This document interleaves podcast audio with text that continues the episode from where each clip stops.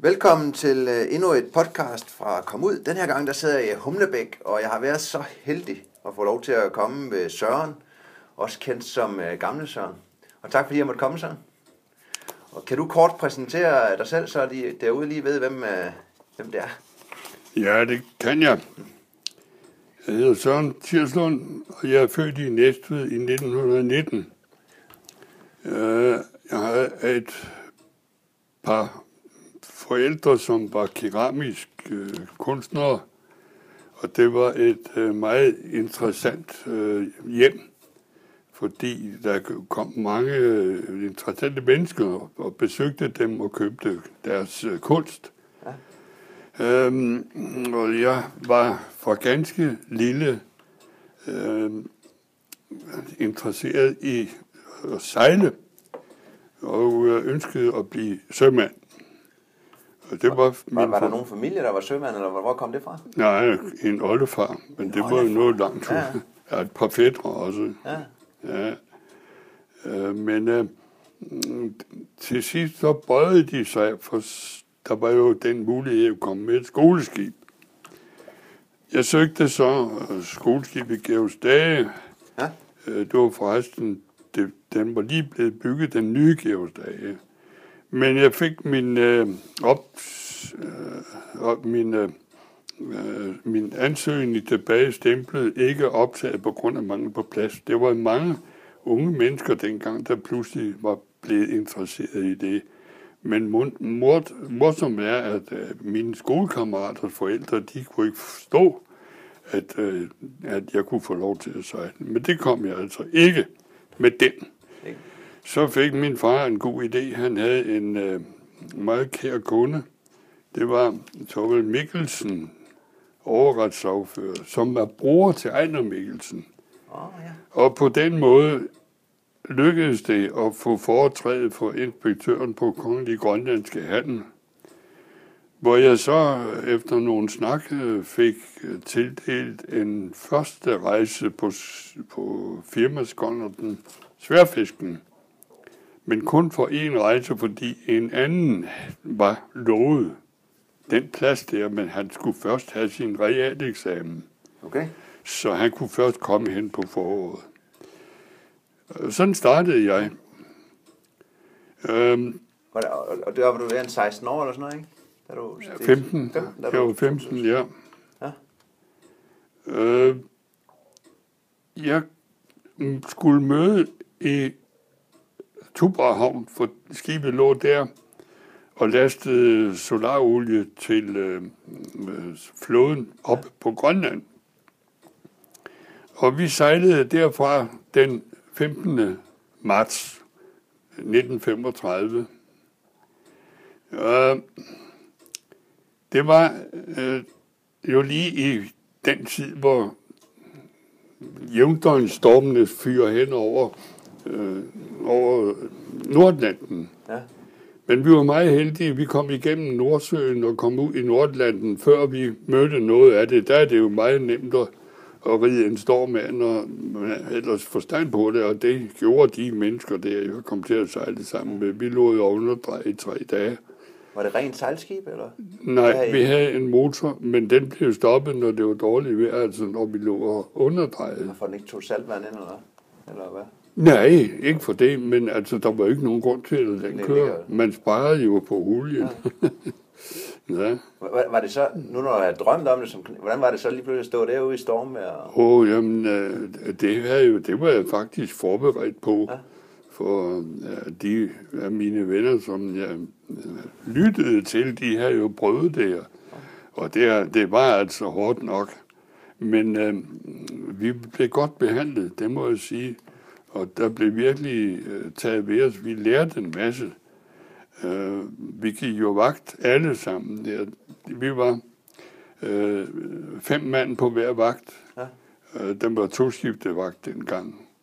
Altså, men øh, der var vagt, vi startede ved midnat 0 til 4, 4 til 8, 8 til 13 og 13 til 19, og så 24 igen sådan, så man havde altså mm, skiftevis nattevagt og, og skiftevis øh, øh, eftermiddagsvagten, eftermiddagsvagten og eftermiddags øh, øh, frivagten, som jo var meget eftertrængt, på seks timer. God. Ja, øh, men jobbet var jo for mig som dækstreng at, at sørge for øh, opvask og rengøring ned i lokalet. Og ellers gik jeg vagt, ligesom alle de andre, og det var altså rortørn og udkig. Og så havde man øh, fløjtetørn derefter, og så gik den videre på samme måde der. Ja. Øh, det var en øh, fornuftig rejse der. Vi klarede op til Godthåb på 21 døgn, og det var, det var en pæn tur ja. dengang.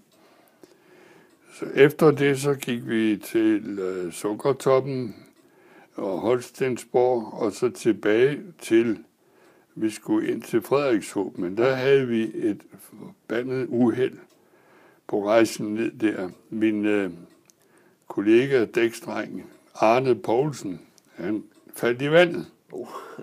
Og det var en meget hård tur, det var, øh, men jeg må nok sige, at, at det var fantastisk. Det var mere end held, kan man sige, at øh, han kom op så hurtigt, som øh, de, de mener, at han var ude i 14 minutter, eller jeg ved ikke, om det er rigtigt, så, men at fik vi ham op, og så ind i kabysen, hvor der var ekstra fyret. Og der blev jeg sat til at stå og, og frotere ham, og han rystede jo frygteligt. Ja, men øh, resultatet af det blev så, at da vi kom i havn, så blev en af matroserne sat til at lave et net under vores forgrejer. Det var der, han var faldet ned fra, altså bagsfuldet, ikke? Ja. ja. Så, så gik han under, da han faldt af ved bagsbiden, er han så under det hele? Blev han så presset under skibet, eller blev han presset? Nej, nej, nej, nej, det var faktisk roligt vejr. Okay. Øh, han har bare trådt forkert på pærten okay. derude. Ja. Så han var jo heldig, at det var roligt vejr, man kunne vende. Og ja, det kan jeg sige. Ja, ja, ja. Hold da op. Hvordan var det så som ung der at se, altså det er forholdsvis meget Grønland, du får set. Ja, det var, ja, ja. Uh, vi var jo så heldige, at vi fik da lov til at gå i land deroppe. Og uh, uh, vi skulle bare være ombord kl. 10. Det, ja. Man måtte ikke være i landet længere end til kl. 10. Det snød vi lidt for en gang imellem. Ikke på den første rejse, men det har jeg gjort senere hen. Ja. Men det blev til nogle ture tilbage til Grønland? Nej, ja, så gik vi tilbage til, til København. Ja. Og øh, der stod jeg så, øh, jeg skulle altså ikke med, den næste rejse, den skulle den anden fyr der have. Og øh, så sker der det, som jeg er så glad for, alle de der tilfælde, jeg har været ud for. Øh, Ejner Mikkelsen så jeg stod der med min, min køjsæk, så siger han, hvad, skal du afmelde Ja, sagde jeg, jeg fik jo kun en rejse. Så gik han resolut ombord og snakkede med kapten Nordhug, som jeg havde sejlet med, og så kom han tilbage, sagde ikke noget, men gik op på, på inspektørkontoret, og så kom han tilbage, så sagde han, du kan gå ombord i disco. Den lå derinde. Så jeg kom ombord i disco som dækstreng der. Og det var en meget, meget fin, øh, øh, fin job, jeg havde fået der. Jeg skulle bare tage mig af matroserne og sørge for, at de får deres mad, og der bliver gjort rent. Og så fik jeg også lov til at lære at styre. Det var noget helt andet på sværfisken. Det var jo et kæmpe stort ret. Ja. Men her, det var sådan en lille ret, fordi mm, der var jo elektrisk styremaskine i den. Ah.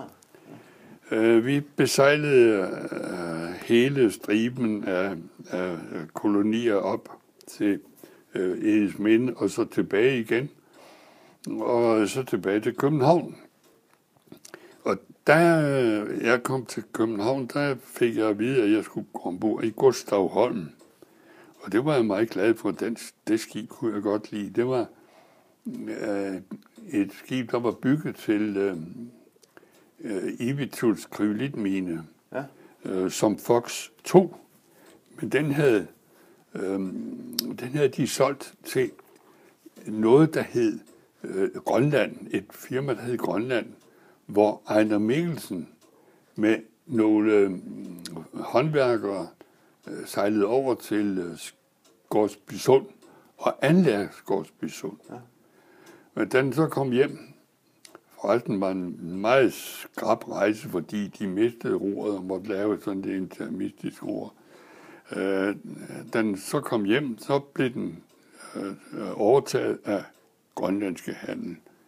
Og, og den var med på de tre ekspeditioner med Lauke Kok. Vi er nu i 1935, og der, blev, øh, der var der ingen øh, ekspeditioner, men vi skulle besejle Angmarsalik og Scoresby Sund. Ja. Og øh, det var jo med passagerer og med post, og øh, det var meget interessant, for jeg havde jo aldrig før været på Østkysten. Der ligger jo dette kæmpe is, øh, hvad skal man kalde det, en, en, en stor is, ja, stor is. Væltet ned igennem, ja, ja. man skal ind igennem, ja. Ja, hvor man skal bruge noget af, af, af rettet for at komme igennem. For det er jo, det er jo meget svært at styre ind i min, igennem revnerne der. Ja. Men øh, vi havde ikke nogen problemer det år. Altså, vi, an, vi sejlede både på Amagersalik og, og Skorsby Sund, og så hjem over. Øh, og det havde været, det var første gang, jeg fik hyre for de andre steder. Det havde jo altså været sådan som elev, ikke, hvor ja. man ikke fik nogen penge. Men nu fik jeg 45 kroner om måneden. Det var jo fantastisk. Så da jeg kom hjem, købte jeg mit første sæt tøj. Øh, så skete der det, at de manglede en øh, messedreng på disco, ja. som jeg havde sejlet sammen med. Ja. Og den hoppede jeg så på, og det var en meget hård rejse, fordi det var jo altså fra øh, sidst i oktober og til slutningen af november, måske var det i begyndelsen af december, før vi var hjemme. Sen ja. ja. Og øh, vi havde dårligt vejr lige fra starten. Og der fik jeg jo det forbandede job, at jeg fik virkelig lært, hvad det var at være i et passagerskib, hvor det var mig, der skulle tømme brækbakkerne. Ja, og jeg glemmer aldrig, der stod en, en ganske ung læge og holdt sig fast op på dækket. Han tog ikke at gå ned, for så ville han brække sig, som han sagde. Og så sagde han, hvordan kan du det? Jeg skulle ikke sige, men det skal jeg. Og det klarede jeg så. Mm, så hørte jeg ham sige, ja, når jeg kommer hjem fra det her, den her tur, så vil jeg opfinde et, et middel mod søsyge. det er noget, noget han har vidst aldrig. Så, nå. Men øh, vi kom ud i Nordlanden, og så øh, en, en øh, nat, så er der en nødsignal, og det var så en engelsk damper lastet med linseed fra Rusland. Og han havde fået lurene slået ind, så vandet trængte i, i lasten, og sprængte det skibe. Ja. Det gør det jo, når, når så meget korn øh, kommer til at udvækse. Ja. ja. Og vi fandt ingen. De var gået ned alle sammen. Ja. Og mærkeligt tænkte jeg allerede dengang, at, øh, som man siger, havet kan slette alle spor. Vi, jeg tror, det var en, en øh, øh, sådan en trætønde. Det var det eneste, vi det så. Eneste, ja. Hvad, hvad for de der lange ture i, i 30'erne der? Var det primært med sejl det meste af tiden, og så motoren nej, på venstre? Nej, eller? nej, både og. Både. Altså, øh, det var øh, sværfisken, øh, det var den eneste, der, der havde sejl og. Nej, altså, de havde alle sammen sejl og maskineri, ja. ikke? Og, og øh, motor i sværfisken, mens de andre, det var dampskibe. Okay. Ligesom de skulle jo være ja. rent øh, motorskib. Ja. Nå, men øh, den rejse der øh, blev heldigvis sidste på det år, så det havde jeg altså haft fire rejser på det første år der. Men øh, mm, jeg er så blevet øh, hen på øh, 5, 36, 1936, øh, der blev jeg øh, sendt til, øh, til øh, Gustav Holm, der skulle med den. Ja. Og det var sgu en, en, en, det var jeg glad for, for det var altså skib, jeg kunne lide. Er Gustav Holm opkaldt efter ham, der har lavet en kronebådsektion? Ja, ja okay. det gjorde han. Ja, ja. ja. Til Ammersalik? Ja. ja. ja. Nå, og, og vi skulle, øh, første rejse skulle vi til Vestkysten, øh, blandt andet til Færingerhavn med et, øh, et øh, sømandshjem eller en kirke, eller hvad det var, en hel masse bygningsmateriale. Og turen over Nordatlanten gik meget fint, indtil vi kom til øh, Kamp Farvel. Og der var der pludselig en fuld storm, orkanagtig storm af, af nordøst. Og det er noget af det værste, man kan få der, fordi der er stadigvæk en del øh, golfstrøm, som så møder den storm der i, og det sætter nogle forfærdelige søer. Ja. Er det så kold luft, der giver islag også? Og alt muligt nej, nej, nej, nej, det fik vi ikke. Nej, nej. Det her er, er altså, det har været i sidste i marts eller 1. Okay, april. Ja. Nå, øh, på en morgenvagt, hvor vi altså lå underdrejet, øh, der stod, vi havde et stort dæksel, der stod dunkemanden på dækket der spurgte, om ikke jeg kunne bære ham hen til vores lugar, hvor vi, det var sådan et, et lille hus på dækket der. Og det gjorde jeg, og ligesom jeg fik vi blev ham ind, så råber andestyrmet deroppe, den brækker. Og så øh, blev hele øh, øh vores øh, lugar, det blev sprængt. Det, alle dørene på nu side, de blev ødelagt. Og vandet strømmede igennem der. Og jeg øh, fik fat i noget ud i lønningen, som jeg ikke kan huske, men det har været et beslag af en eller anden art. Men øh, lidt senere, der kom andstyrmen og halede mig op. Så jeg var faktisk lige ved at drukne det. Ja, tilfældet igen. ja, tilfældet, man lige får en fast, og der kommer en. Nå, resten af rejsen mm, efter det der gik jo godt og øh, mens vi lå i Færingerhunden og lossede. Øh, så var der en dag, jeg var blevet sendt op for at, at vaske vores gods, som det hedder, altså øh, afstanden imellem den undermasten og mærsestangen. Og så står jeg der og ser, at der kom to ro, både rodende, øh, rodende fra syd. Og jeg råbte ned til andendømmen, og han tog så kigger den, og så gik han ned og varskede øh, øh, skiberne, og de ventede så på at finde ud af, hvad det var. Det viste sig, at det var en besætning fra en færøsk fiskeskåndert, som var forlist ned ved Kap Farvel i det samme dårlige vejr, som vi havde haft. Ja. Og, og de kom så roende. og hovmesteren var åbenbart snu nok, for han havde med det samme sat en eller anden vandgrød, eller hvad det var, over, sådan, så der var mad til, i ja. massevis til dem.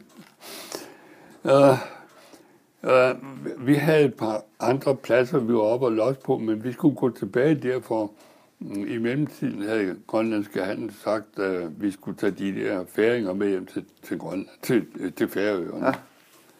Og det var jo altså en, en flok på 22 mand, der boede i, i det her, vi kaldte for araberlejren. Det er et, stort øh, rum nede i, i forskibet, hvor der var masser af køjer, men øh, meget trangt og sikkert en duft, der var, hvor jeg bevaret.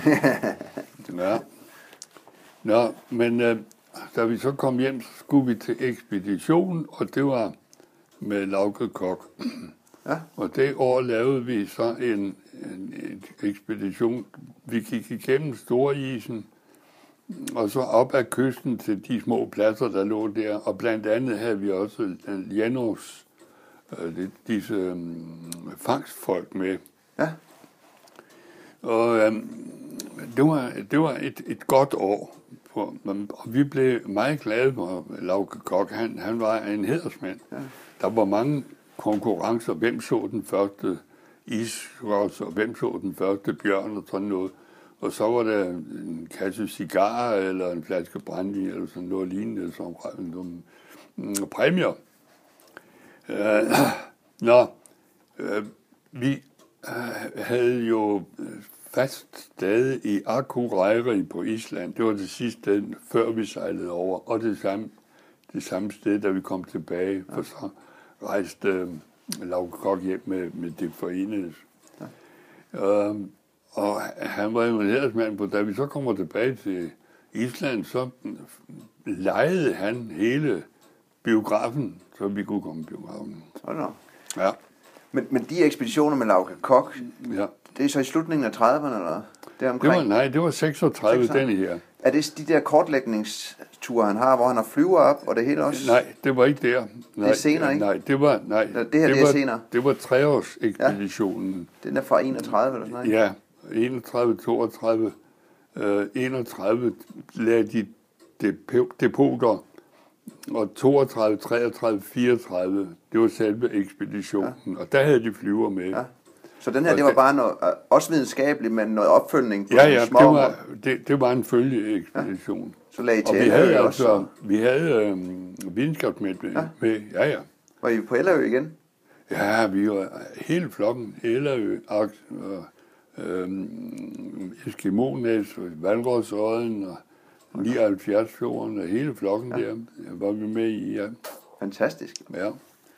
Og, og jeg var sgu også med til at skyde en, en mokskudsokse, men øh, det blev der ikke, øh, ja, der blev det brøvl af det, fordi vi skød hen over hovedet på Jenner, øh, nej, hvad hedder han, øh, øh, ingeniøren, vi havde med der. Øh, men vi kunne i hvert fald alle tre sige, at vi havde skudt en, en, en moskusokse. Ja. Men så satte vi til at slæve den ombord. Det var fandme hårdt job. Nå, men altså, den øh, ekspedition gik fint. Næste år, øh, om, na, om vinteren der, der var jeg med en af de forenedes øh, øh, eksportbåde fra, vi, sejlede England, København, uden til Aarhus, Aalborg, Lit og tilbage med kul. Ja. Jeg brød mig ikke om det.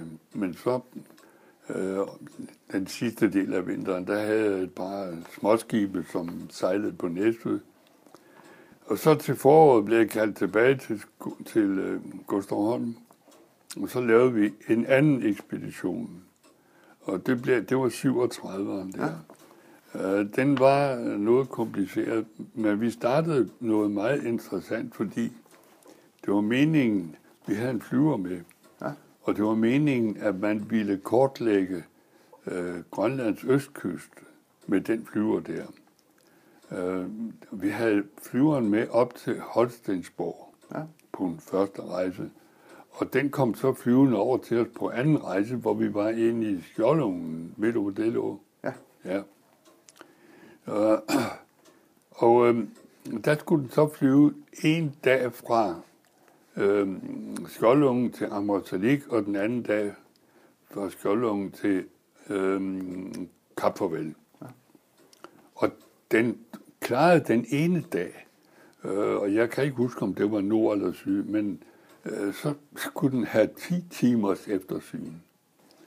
Og så opdagede de, at det, det var, at der var en øh, øh, en reservedel, de ikke havde. Med det resultat, at så måtte vi sejle den over til, til Island og smide den i land der. Det gjorde vi. Og så gik vi tilbage, fordi så skulle vi jo ind på østkysten. Så var der så meget store is, så vi kunne ikke komme ind. Og på et tidspunkt blev det opgivet, og så havde Kok øh, sendt et telegram til Danmark, og får så øh, at svare, at han skal anlægge den, øh, det, den overvintringsplads, som vi havde med. og skulle vi ind i, ind i, i, i Gustavholm. Jeg skulle i, i, i Skotsbysund. Skorsbysund? Ja. Okay. Og det gjorde vi så, og så måtte Jenov og hans øh, øh, fangstfolk der, de måtte opgive det Ja. hele. Og Lauke Kok lettede ham for en byrde der ved og Han, han købte alt hans udstyr, Ah, ja. og en dag blev vi kaldt på dækket. Vi kunne tage alt, hvad vi ville have af, af, af, af, af tøj og sager der, som de skulle have været med. ja. Så I har to fangstmænd med os? Ja. Ja. Og Jenov selv? Ja. Og øh, begge de to ekspeditioner, jeg var med på, der havde vi jo Åge Gilberg, som øh, er blevet, blevet en af mine gode venner.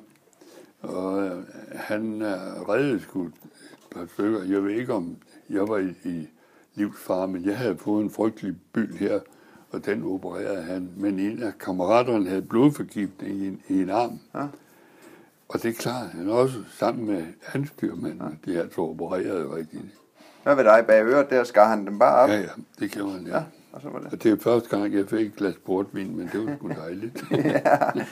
Hvordan, altså nu er jeg lidt nysgerrig, altså med Lauga Kok, ja. ham er jo, altså, det er den vildeste ekspeditionsmand, jeg nogensinde har læst om, og, og Ja. tilrettelægger. Ja. Hvordan, hvordan, hvordan var det at være ombord med ham? Var der bare styr på tingene? Og, Det var der. Ja. Det var en, en meget øh, fin leder Ja.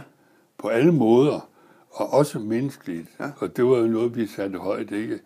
Han øh, hilste kom på alle og havde nogle bemærkninger, sådan, når man stod til ro. Så, ja. øh, øh, han var et, et virkelig fint menneske. Ham kunne vi godt lide. Ja. Jeg har også, altså, de ekspeditionsberetninger om hans jubilæumsekspedition i 1921, og Ja, ja, ja. efter- det er så fantastisk gennemført, ikke? Ja, det er det. Hvad, hvad så med fangstmændene? Altså, Jenov, han stod jo for fangstkompaniet i mange år i Nordøstgrønland der. Hvordan, var han? Vi havde jo ikke meget med ham at Nej. gøre. Men øh, han var altid med. Og der er en lille historie om ham, som jeg kan fyre af det. Og der, øh, da vi var... Altså, det var i 36, vi havde været på Ellerø. Ja. Der skulle Eskimo, de skulle holde julen. Og så mm, var der nogle fangstfolk fra de nordlige pladser, der, skulle være med. Ja. Og de spændte jo hundene for, og så øh, kørte de mod øh, øh.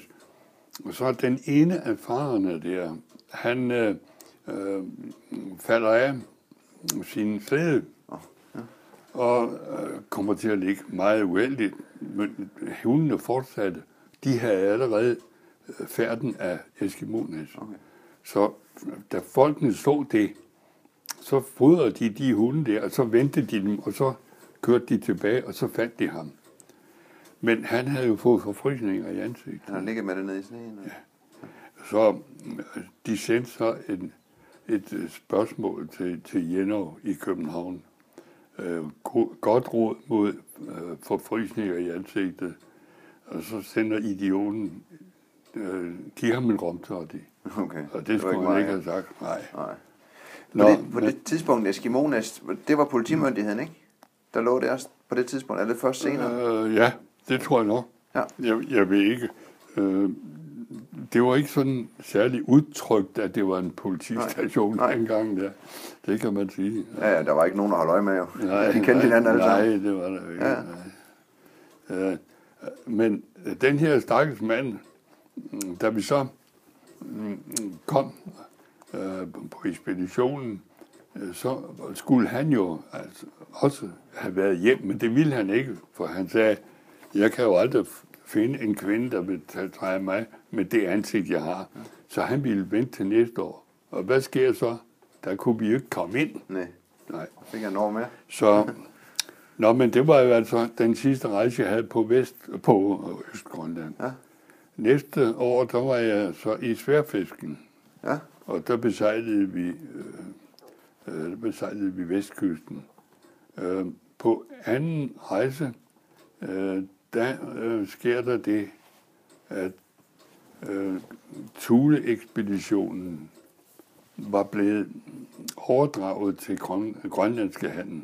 ja, Og øh, så havde de, og det viser sådan, hvor meget kontorfolk kan, de troede, at, at fylde en lille tremasters skåndert kunne sejle med, med alt det, der var sendt til Thule. Ikke?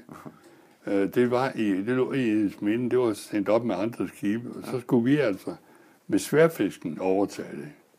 Og hvad ser jeg så på kajen der? Der stod Gilbert igen. Men det var med sin kone, for han skulle op og være verdens nordligste læge. Nå, okay, det var det, Ja, han ja. skulle tage over. Ja, ja. ja. ja. Så Fantastisk. det blev altså interessant at sejle til Thule med ham. Ja. Og vi havde også Kap Peter med. Ja. Men uh, det var ikke godt imellem ham og Kappen Norge. Kappen Norge vidste godt nok, hvem han, hvordan han skulle finde vej til Thule. Ja, Men uh, okay, det måtte han jo finde sig i. Ja, det var interessant. Og, var, var det samme år, det var overdraget? Jeg kan ikke huske det. Eller var det? Ja, det, var, det mener jeg, det Ja. var. Det var altså øh, 38. 38. Ja. Og øh, 39 besejlede vi også Thule. Ja. Men så sker der jo det, da vi sejler deroppe fra og hjem over øh, til Upernevik, øh, så mm, brød krigen ud. Og vi malede neutralitetsmærker på siden af skibet. Og vi lavede en redningsflåde, der skulle stå på lugen der. Øh, det var meget, det var kapten Nordhug der, der var, han havde jo erindringer fra første verden. Ja, ja, så han vidste godt, hvad der skulle. Ja, ja. ja. Men øh, vi, vi kom så hjem over, øh, og nord for, øh, England, nord for Skotland, øh, der blev vi stoppet af et engelsk krigsskib, som så undersøgte, hvad vi havde i lasten, og vi fik lov til at sejle videre. Så gik vi over til øh, norske kyst, og så gik vi indskærs. Jeg ved ikke hvorfor, men det gjorde vi. Og det var meget heldigt, fordi så fik vi skorstensbrand. Ja. Og, og det var noget, der skete en gang imellem, og det var jo altså noget, der kunne ses langt væk ja. i, i, i, natten. Men øh, vi kommer så over til Skagen, og jeg stod til rors, da kapten Norge kom op og siger, de har torpederet Vendia. Det var det første danske skib, der blev torpederet af, England, af tyskerne. Ja. Og vi kom altså godt til, hjem til København. Ja. Og øh, i mellemtiden, der var så sket det, at øh, på grund af den her farlige øh, Nord, Nordsø sejlads, så var hyren var steget med 300 procent. Hold da Så da vi blev afmønstret, så rejste jeg hjem til Næstved sammen med en, der hed Mogens, øh, som øh, var søn af en skolelærer i nærheden af en af landsbyerne i Næstved. Og øh, så sker der det, at jeg på en dato var taget til København. Og da jeg kom hjem, så lå der en seddel i gangen til mig, at øh, Jægersborg havde været i Næstved, og Mogens var taget med den, øh, og jeg skulle have været med som matros. Der stampede jeg jo nok lidt, men da, så tre dage senere var den forside stop. Den var torpederet. Ingen overlevede. Nej, tilfældighed igen. igen. Et af de her ja. vidunderlige tilfælde, jeg er så glad for. Hvordan, hvordan var det at, at komme hjem, når der var, altså tage afsted, og så kommer man hjem, og, og der er krig, og Ja, det kan jeg ikke, det kan jeg ikke give nogen beskrivelse af. Men det var altid dejligt at komme hjem. Ja. Øh, øh, Grønlandsbådene lå jo hele vinteren almindeligvis hjemme.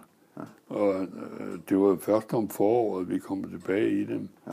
Så der tog jeg jo altså altid en, øh, en anden hyre om, om vinteren. Øh, den ene, det ene år der som eksportbåd, og den anden øh, på Middelhavet. Det var jeg meget glad for. Det var en fin tur, ikke? Og, og, og så var man klar til at gå ombord i skibet igen. Ja, og ny Grønland. Den nye den til Grønland. Ja. ja. Men øh, nu er det jo så sket med Grønlandsfarten, fordi øh, jeg blev altså, jeg var heldig ikke at komme med Jægersborg. Ja, Men så ringede de ind fra, fra Grønlands styrelse, at jeg skulle komme ind, for vi skulle med Gustav Holm ligge vagtskib, søndre vagtskib ved Drogten. Og det var et minefelt, vi havde der, vi skulle ligge op og passe på. Er folk ikke sejlet ind i det, eller? Ja, ja, det var sådan noget. Ja.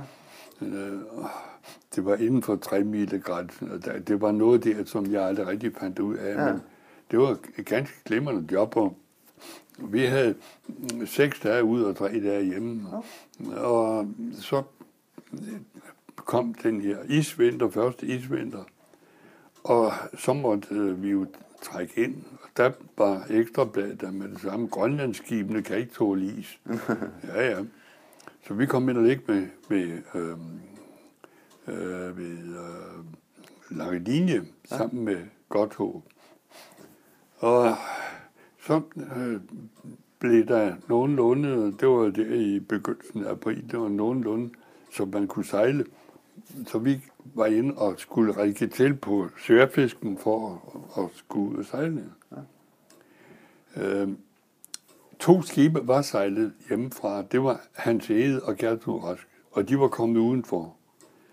Så mens vi lå derinde, der sker der jo det, at vi bliver besat. Ja.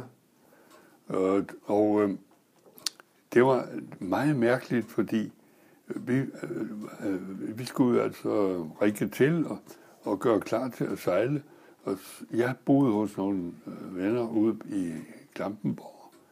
Og så øh, om morgenen, da jeg skulle afsted, øh, så, så kommer jeg forbi en, en villa, hvor der står en mand i, i natdragt og skriger op med nogle flyver. Jeg tænker, hvad fanden er der vejen med dig, mand? og kommer hen på stationen, så var der ingen S-tog. Så øh, gik jeg over, hvor, hvor Nordbanen kom, ikke? Og der var sådan mange, der snakkede. Jeg kunne ikke rigtig høre, hvad de... Så øh, kom toget, og så hoppede jeg på der. Så inde i, i den kupé, hvor jeg var, der, der var en, der stod der og sagde, det er kraftigt med løgn. Tyskerne, de kan sgu ikke, øh, de kan sgu ikke besætte os. Jeg har været kanoneret på middelgrunden, ikke? Mm. Der blev aldrig skudt fra middelgrunden. Nå. Jeg tænkte, nå, øh, da vi så kommer ind til Østerport, så var der maskinskytter på brinkerne der, så vi måtte ikke stoppe. Så kørte vi til Nordpå, Nordhavn. Og så har vi selvfølgelig af der og begyndte at gå ned igennem. Og der var meget der, der var meget mærkeligt. Så kommer jeg ned, heldigvis båden fra Nyhavn over til Grønlandskant, den sejlede. Så jeg kommer så derover, og, og det var en time forsinket. Sikke en skideball, jeg fik. Nå, Nå, jeg blev sendt op i, i krydsmesten, hvor vi skulle have, øh, vi skulle øh, skrabe stængerne og, og smøre linolie på. Ikke? Ja. Og deroppe fra kunne jeg se, hvad der foregik over på, på hånden.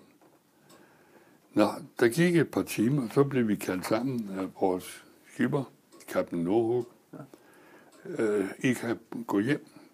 Der bliver ingen sejlads på Grønland. Så, hvad så? Ja. Ja, men nu skal jeg jo ikke gøre det længere end højst nødvendigt. Altså, jeg øh, måtte jo selvfølgelig tage hjem til Næstved. Ja. Og øh, der går så nogle tid, så kom F.I. Mærsk der. Og den tog jeg som matros. Og vi skulle til Pernau i Estland og laste øh, træ til Holland. Og så mens vi var der, der, havde, der var jeg vagt med en nat der, så ser jeg noget mærkeligt. Over Pernøjøkken, det er jo altså en flod, ikke? Der var en bro, og der kom hesteborgene, og, og der kom soldater. Så jeg gik ned og, og, og raskede skipperne. Hvad fanden det var for noget her? Han kom op og sagde, det var mærkeligt. Nå. Vi fandt jo ud af så var Estland besat. Så inden for tre måneder har jeg været med til to besættelser. Ja. Nå, men den sejlede jeg så med ja. i et år. Øh, nogle ganske forværlige rejser på mellem øh, Esbjerg og Emden, hvor vi slæbte kul op til Danmark. Ja. Øh, og øh, så hen på foråret, hen på, på, øh, ja, hen på foråret, øh, blev det endelig nogenlunde, så vi kom så indenfor i igen. Altså, vi havde jo været på vestsiden af, af kanalen, ja. ja. Suezkanalen, altså, øh, Ki, ja, ja. Kielerkanalen. Ja. Uh, og så hen på sommeren der, der ville jeg så hjem. Så jeg havde sagt op. Og uh, så sker der det, at det var min fødselsdag den 5. juli, mm, og vi skulle så sejle den 6. juli. Så øhm, dengang kunne man få en flaske brændvin og en øl til hver øh, i lokalet, ikke? Og det havde jeg selvfølgelig, så vi sad der og hyggede, og så kommer anstyrmanden og siger ud og læg bombene, øh, klar til at sejle. Vi skulle på en konvoj tidligere, og det kom vi så. Og så damper vi der, det, så kommer op til, til øh, Brunsbyl, den siden der, den ende af, af kanalen, ja. så får vi at vide, at den, den øh, konvoj, vi skulle have været med, der var de halvsænket. Hold da. Ja. Igen. Igen tilfælde. Og hvordan de konvojer der, så, øh, så var det tyskerne, der koordinerede det hele og Ja, fik os sammen. det var det. Ja. Ja, ja, ja. ja. ja. Hold da. Nu, øh, der var jeg jo Øh, der ommeldte jeg så op i Horsens, og øh, så købte jeg en båd for at sejle hjem, og det fik jeg meget fornøjelse af. Øh, men hen på øh, foråret der, øh, nej, undskyld, efteråret, der, øh, der havde, havde min søster, som var ansat i Fiskeridirektoratet, ringede og sagde, at hun kom ind og tale med, øh, med øh, skiberen på havneskibet Dana, Ja. fordi de skulle bruge en vagt fra lørdag og til øh, lørdag formiddag til søndag aften. Og øh, det job tog jeg så. Og så da jeg var i København, så skulle jeg jo hen og hilse på kammeraterne, der gik på navigationsskolen. Og så siger jeg, Nå, det var sgu godt, du kom, men nu skal du også i gang. Nej, så det har jeg sgu ikke penge til. Så, og der er en, der sagde, det skal du ikke være ked af, fordi de, der ikke har nogen penge, de får de bedste eksamener. og det var da en motivation. Når jeg begyndte så der, jeg tog så styrmandsskibsfører og radioeksamen. Og øhm, efter det, ja, det var så helt på foråret i 44. Ja, du var færdig med det. Ja. Ja. Og øh, der havde frihedsbevægelsen så fat i mig, øh, at jeg skulle sende nogle telegrammer for dem. Øh, men ham, som jeg skulle møde, han mødte aldrig op, så jeg fandt aldrig ud af, hvem det var, jeg skulle have fat i. Om han er blevet taget, det ved man jo ikke noget om. Men øh, heldigvis så øh, fik jeg et job som styrmand. Og så sejlede jeg styrmand der til øh, hen på efteråret. Og så øh, igen tilfældet møder jeg min gamle navigationslærer Saltrup. Så siger han, det er dem, jeg skal have fat i. De skal til Frederikshavn og være hjælpelærer for mig. Nu skal jeg, altså, jeg, kan- jeg kan sgu ikke være lærer. Det skal jeg lære dem, sagde han. Dog. ja, vel. Og det gjorde jeg så. Så jeg var øh, lærer der på, på skolen. Ja. Øh, og også øh, nogle, lavede nogle kurser for fiskerne til deres radiotelefoni. Ja. Men øh, så måtte jeg jo hjem. Klokken var vel blevet, hvad skal vi sige, slutningen af februar og begyndelsen af marts, tror jeg det var. Så får jeg pludselig besked på, at jeg skulle gå op på Handelsministeriet. Og jeg vidste, vidste, jeg vidste ikke, hvad jeg skulle der. Men der sidder så en af lærerne fra navigationsskolen, som er kendte. Ja. Så siger han, "Nå, er det dem? Så siger jeg, jamen, jeg aner ikke, hvad jeg er her for. Nå, jo, siger han, de skal sejle Cornelia til Sverige. Og så fandt jeg ud af, at Cornelia lå over i, i, i Næksø. Ja. Øh, Det var en tremærskong. Så øh, afsted til Bornholm. Og så sejlede jeg den over. Og der er ikke nogen problemer for tyskerne at få lov til at sejle. Nej, for de, de- var ombord, og, og, og de, de gik hele skibet igennem, før jeg kunne sejle. Ja. Ja, ja. Men øh, jeg fik at vide fra øh, Handelsministeriet, at jeg skulle øh, vælge øh, Ystad, øh, Trelleborg, Ystad eller, eller øh, hvad fanden var det, jeg ikke sige. Der var tre øh, havne, jeg kunne vælge, men Ja. jeg valgte Ystad Ja. og satte den ind der. Og så kom ham, der ejede den. Han var blevet sendt derover, fordi han havde stået for, øh, for jødetransporter og på, for flygtninge fra Bornholm og til Sverige. Ja. Og de var bange for, at hvis han blev taget der, så ville det hele blive øst. Ja. Så han kom så ned og overtog skibet, så var jeg styrmand i den til den 5. maj, og der gik det så hjem over øh, med brigaden. Vi sejlede brigaden over. Ja. Hvordan I blev det? Helsingør. I vidste ikke, hvad I skulle have med, så lige pludselig så stod der soldater, eller? Nej, øh, nej, uha, vi vidste for godt, ud. I er der. Vi fik jo ved om, om aftenen den 4. maj der, hvor så den femte, der, der, der, der blev det, øh, der, der skulle vi sejle, ikke? Ja. Og der lå vi op i, øh, i Helsingborg, masser af både ja. og skibe. Og vi fik så øh, 250 øh, soldater med på, på to rejser over til, Ja. til Helsingør. og så var jeg hjemme. Så var det overstået. Det, Men, men, ja, men tilbage til krigen der. Hvordan var det at øh, lige pludselig at...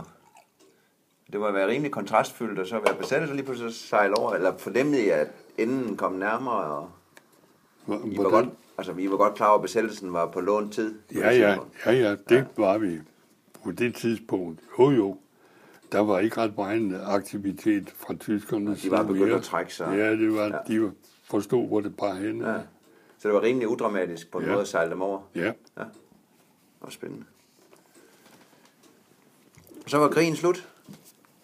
Jo, de, vi sejlede dem over, fordi de havde jo kapituleret, ikke? Ja. De havde kapituleret. Ja.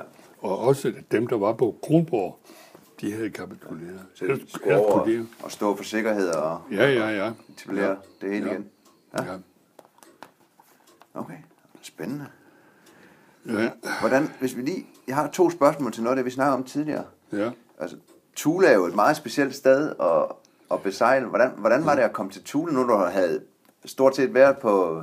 Du har jo været stort set hele vejen rundt, kan man sige, hvor man kan sejle uden der er is. Ja, men der var meget øh, enkelt, fordi øh, der lå jo det her Tunefjellet, Ja, og det var jo et godt mærke at sejle ja, efter. er- ja. Og øh, vi ankrede så og lossede til, øh, vi havde taget nogle, nogle pramme med på dækket, Ja. så dem sejlede vi så frem og tilbage med vores gods for.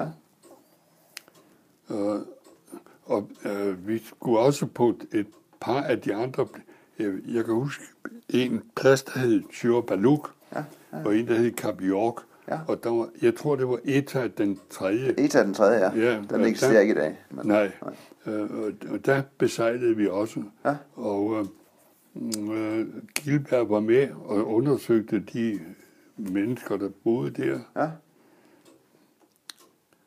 Jo, det var meget interessant. ja, ja. For det jo, altså, hvad skal man sige, det jo fra en anden indvandringsbølge af grønlænder, så det må ja, være Ja, meget anderledes.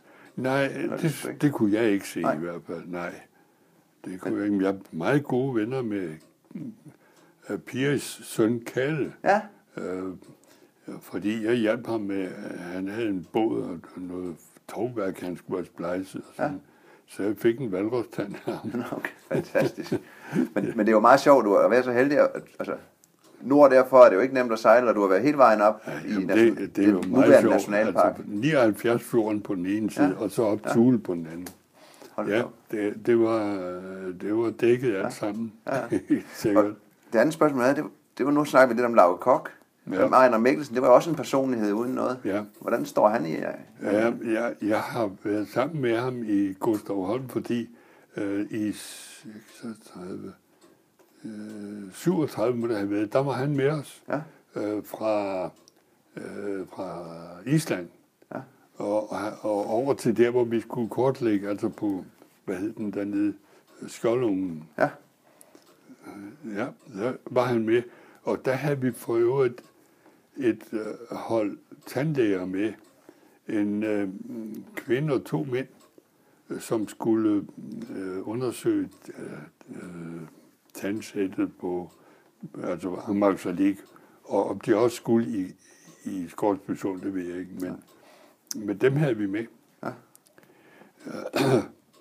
Der var noget meget morsomt der, i, da vi skulle til Amrasalik.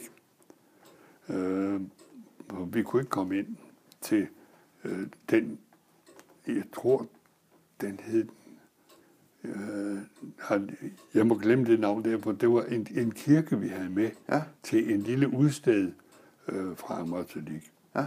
Og så kunne vi ikke komme ind der, så måtte vi jo gå rundt til Amrasalik. Ja. Og så blev alle konebådene kaldt det til, og så skulle de øh, losses i deres både, Ja. ja. så de kunne sejle dem over. Ja. Ja. Og det var morsomt, fordi det sidste, der gik, der stod alderen, alderet på toppen Ja, så på toppen. af, af alle de her brædder. Nå, fantastisk, fordi det er jo, hvad skal man sige, det er jo det gamle Grønland, som, Ja, det var som man har læst om, ikke? Ja, ja. Men, men så efter krigen, så, hvad jeg lige kan se, så, så ikke det, at du ændrer retning, men, men så begynder du lidt mere fast arbejde, eller? Ja, det kan jeg da godt sige, fordi jeg måtte jo så øh, søge, hvad for et rederi ville jeg ud og sejle i, ikke? Øh, jeg kunne ikke komme ud i grønlandske handel, for de havde jo faste besætninger, og der var ikke nogen huller der, men øh, så tilfældigt møder jeg en... Øh, jeg, jeg skal lige have med, at øh, Fiskeridirektoratet, de ville have mig øh, med som, øh, som fiskeriassistent. Ja. Øh, Fordi jeg, de kendte mig fra den tid, jeg havde gået som vagtmand, ikke? Ja. Og det var sgu ikke noget for mig. Nej. Øh, så mm, jeg måtte øh, sige til dem, at det, det kunne jeg altså ikke klare. Ja, men jeg skulle prøve at gå hjem og snakke med min kone om det, hun ville blive lykkelig. Eller, eller. Nej, jeg gik hen og sendte et telegram med optaget et job andet sted. Og, øh, og kort tid senere møder jeg en af mine kolleger, øh, som vi kom til at snakke om, så siger han godt på CK-handen, øh, der er masser af job, og det, nå, siger jeg, okay. Og det gjorde jeg så. Og og det er meget bemærkelsesværdigt morsomt, at, at øh, jeg, jeg, jeg søger job som styrmand til inspektøren, øh, en orlogskaptajn Prip. Øh, jeg var sgu til, vil gerne en cigaret? Det var jo ikke mærkeligt, ikke? Nå, jeg vil, ja. Jo, det vil jeg gerne. Ja, jeg skal lige høre. Øh, Har de også radioeksamen? Ja, ja, det ja, er telegrafister. Ja, men det er jo lige, hvad vi mangler. Vi skal bare gå over i Christianshavns kanal. Der ligger Skotsborg, og der kunne jeg gå ombord i. Og så var jeg ansat. Det er en kort proces. Ja, det var det. Ja. Og der har jeg så været i mange, mange år. Jeg, ja, det var vist det 8, 67 eller sådan noget, lige, jeg holdt op der. Ja. Øhm, til at begynde med var det jo Nord- og Østersøfarten med de her gamle dampere. Ja. Men så på et tidspunkt i 48 må det have været, der får vi, der var jeg øh, først styrmand i, i øh, Frederiksborg. Så fik vi en rejse salt fra Santa Pola i Spanien Ja. og til øh, Holstensborg på Grønland.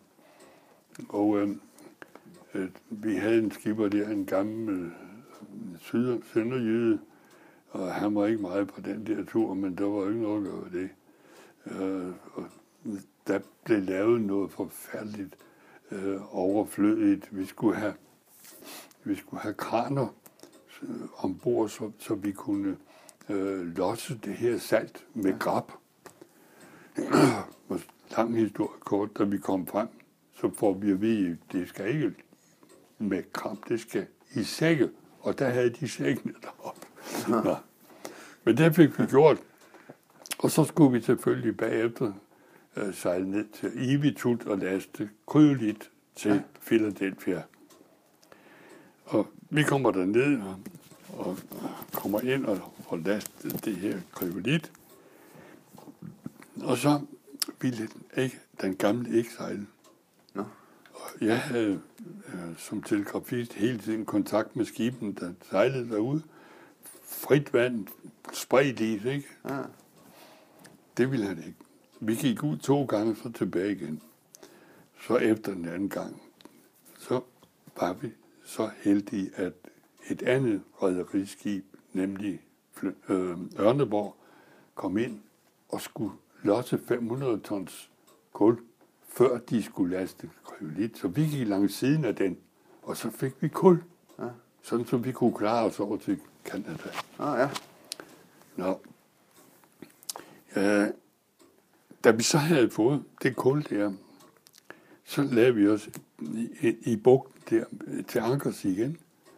Og så lastede øh, Flønder- øh, Ørneborg og sejlede. Og vi lå stadig. Det er du stadigvæk der. Ja. Så gik jeg ind og tog telegrafisten og, og, og sendte et øh, telegram til dem derinde, øh, at, at vi skulle have en læge ombord.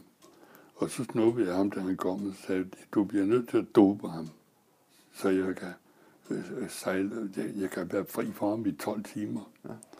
Jeg ved ikke, om jeg kan, sagde han, men han gik ind. Da han så kom ud nogle tid senere, så sagde han, ja, øh, gå ind og give ham en ordentlig romtørdig, og dæk ham til, øh, så kan du sejle til i morgen middag. Okay. Og, der, og, og var havde, du anden styrmand der også? Eller? Nej, jo, første styrmand. Første styrmand, ja. ja. ja. Så jeg havde aftalt med maskinchefen og anden styrmand, og maskinen var klar, og så sejlede vi. Og først næste morgen ved formiddag ved titiden, der kom han op på broen.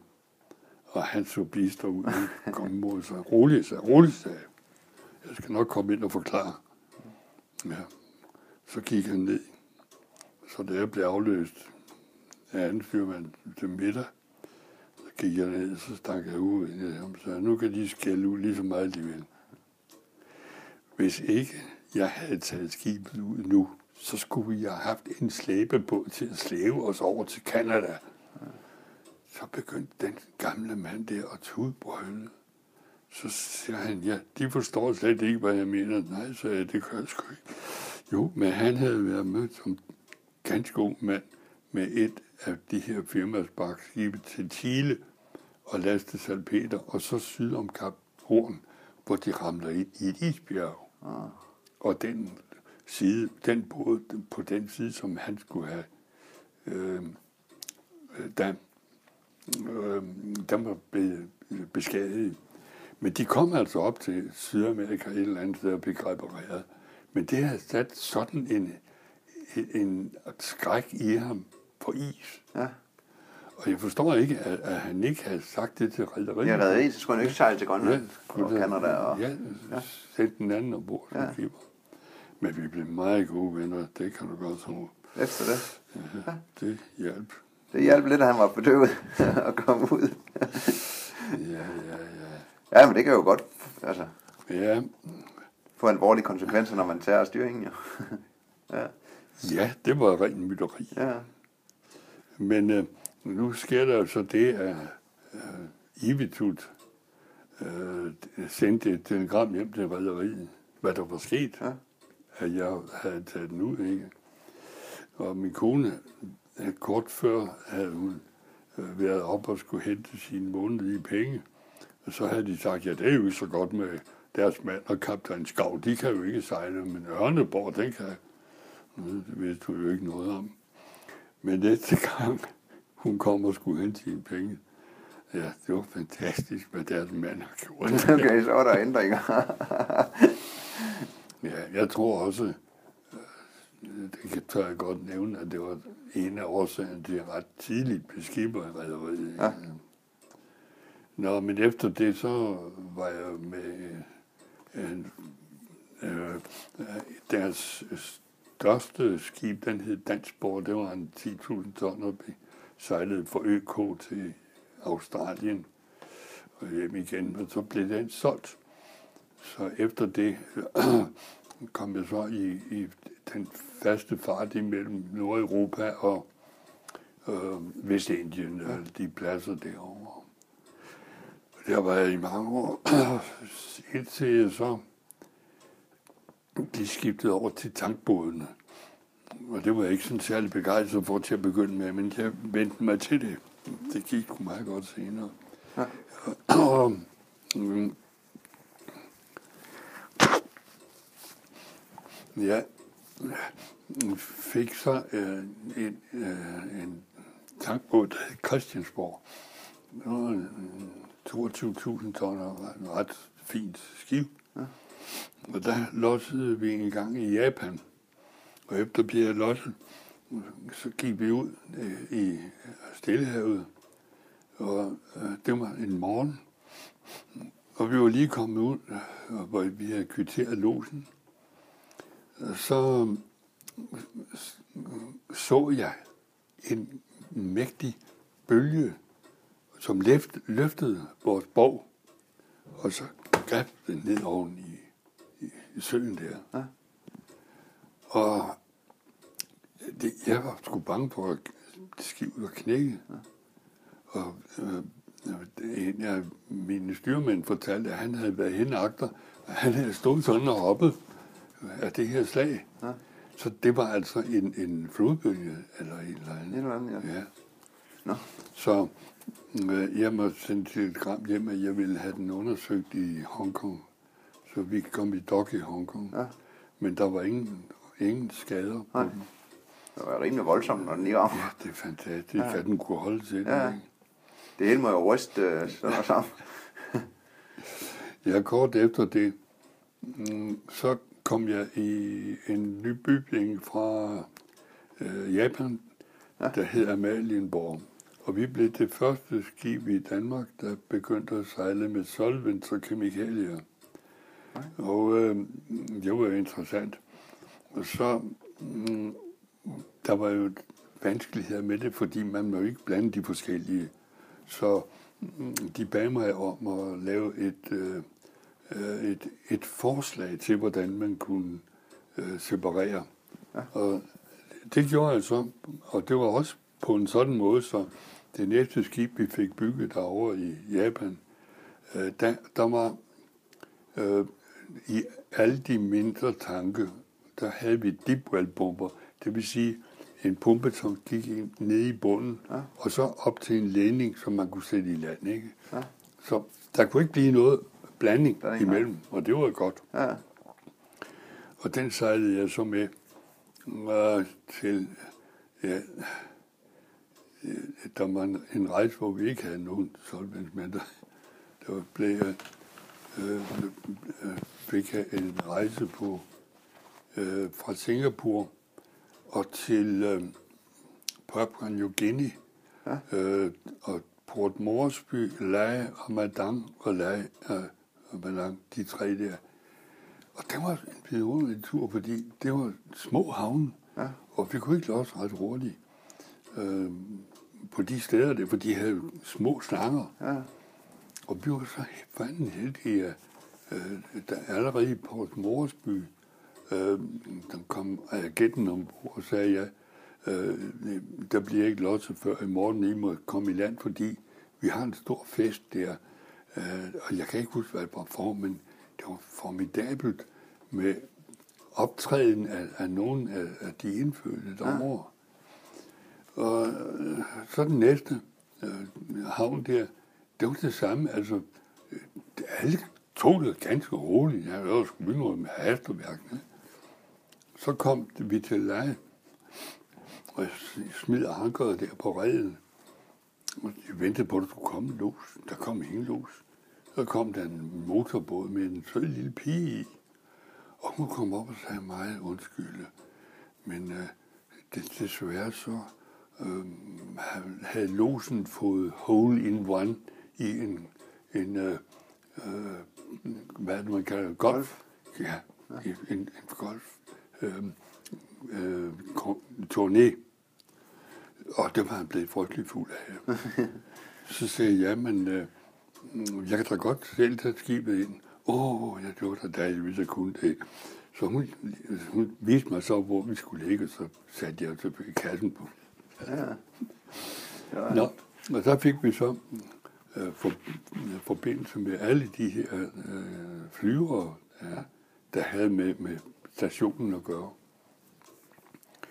Og øh, vi lossede meget langsomt, men så var der på en søndag, der var der lavet en udflugt, hvor vi blev hentet, øh, vi blev hentet i to både og mm, ud til en, en lille ø, hvor der var et, et, øh, et de, de, de lavede et bål, og så lagde de en stålplade over, Ja.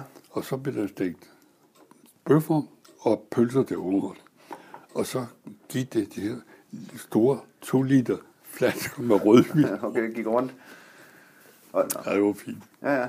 Det er nogle fine oplevelser jo. Alle ja, steder, når I er sådan kommet noget som rundt. det der, Ja. det var vidunderligt. Ja, fordi alle de havne, der var inde i dem, og man møder mange mennesker.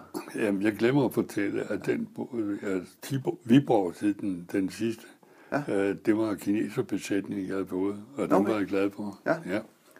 Den eneste øh, officer, der var kineser, det var tredje styrmand. Ja. Øh, men øh, det var meget nemme mennesker at have med at gøre. Ja. Og på det tidspunkt havde vi mange øh, danske søfolk, de var forblødet, har jeg Ja. fordrukne af helvede. til. Okay. Ja, så var det frygteligt at arbejde med. Ja. Og så øh, hen i slutningen af 60'erne, så er det tid til at gå i land. Nej, øh, øh, det var det ikke, fordi jeg blev halet i land. Du blev halet i land. Ja, jeg skulle være inspektør, Ja. øh, og det holdt jeg til i tre måneder, tre år, men øh, var ikke mere. Det var øh, ham, øh, baron Vedelsborg, Ja. Ja, så det holdt jeg ikke ud. Hvad, laver, hvad laver man som Ja, jeg rejste rundt og inspicerede skibene. med alle regler og Ja, ja, ja. logbøger og... Ja, ja. Ja. Okay. Så kom du stadigvæk lidt rundt, kan man sige. Mm. Ja. Men hoppede også af, og så mm, tog jeg job i International Fagfabrik. Ja.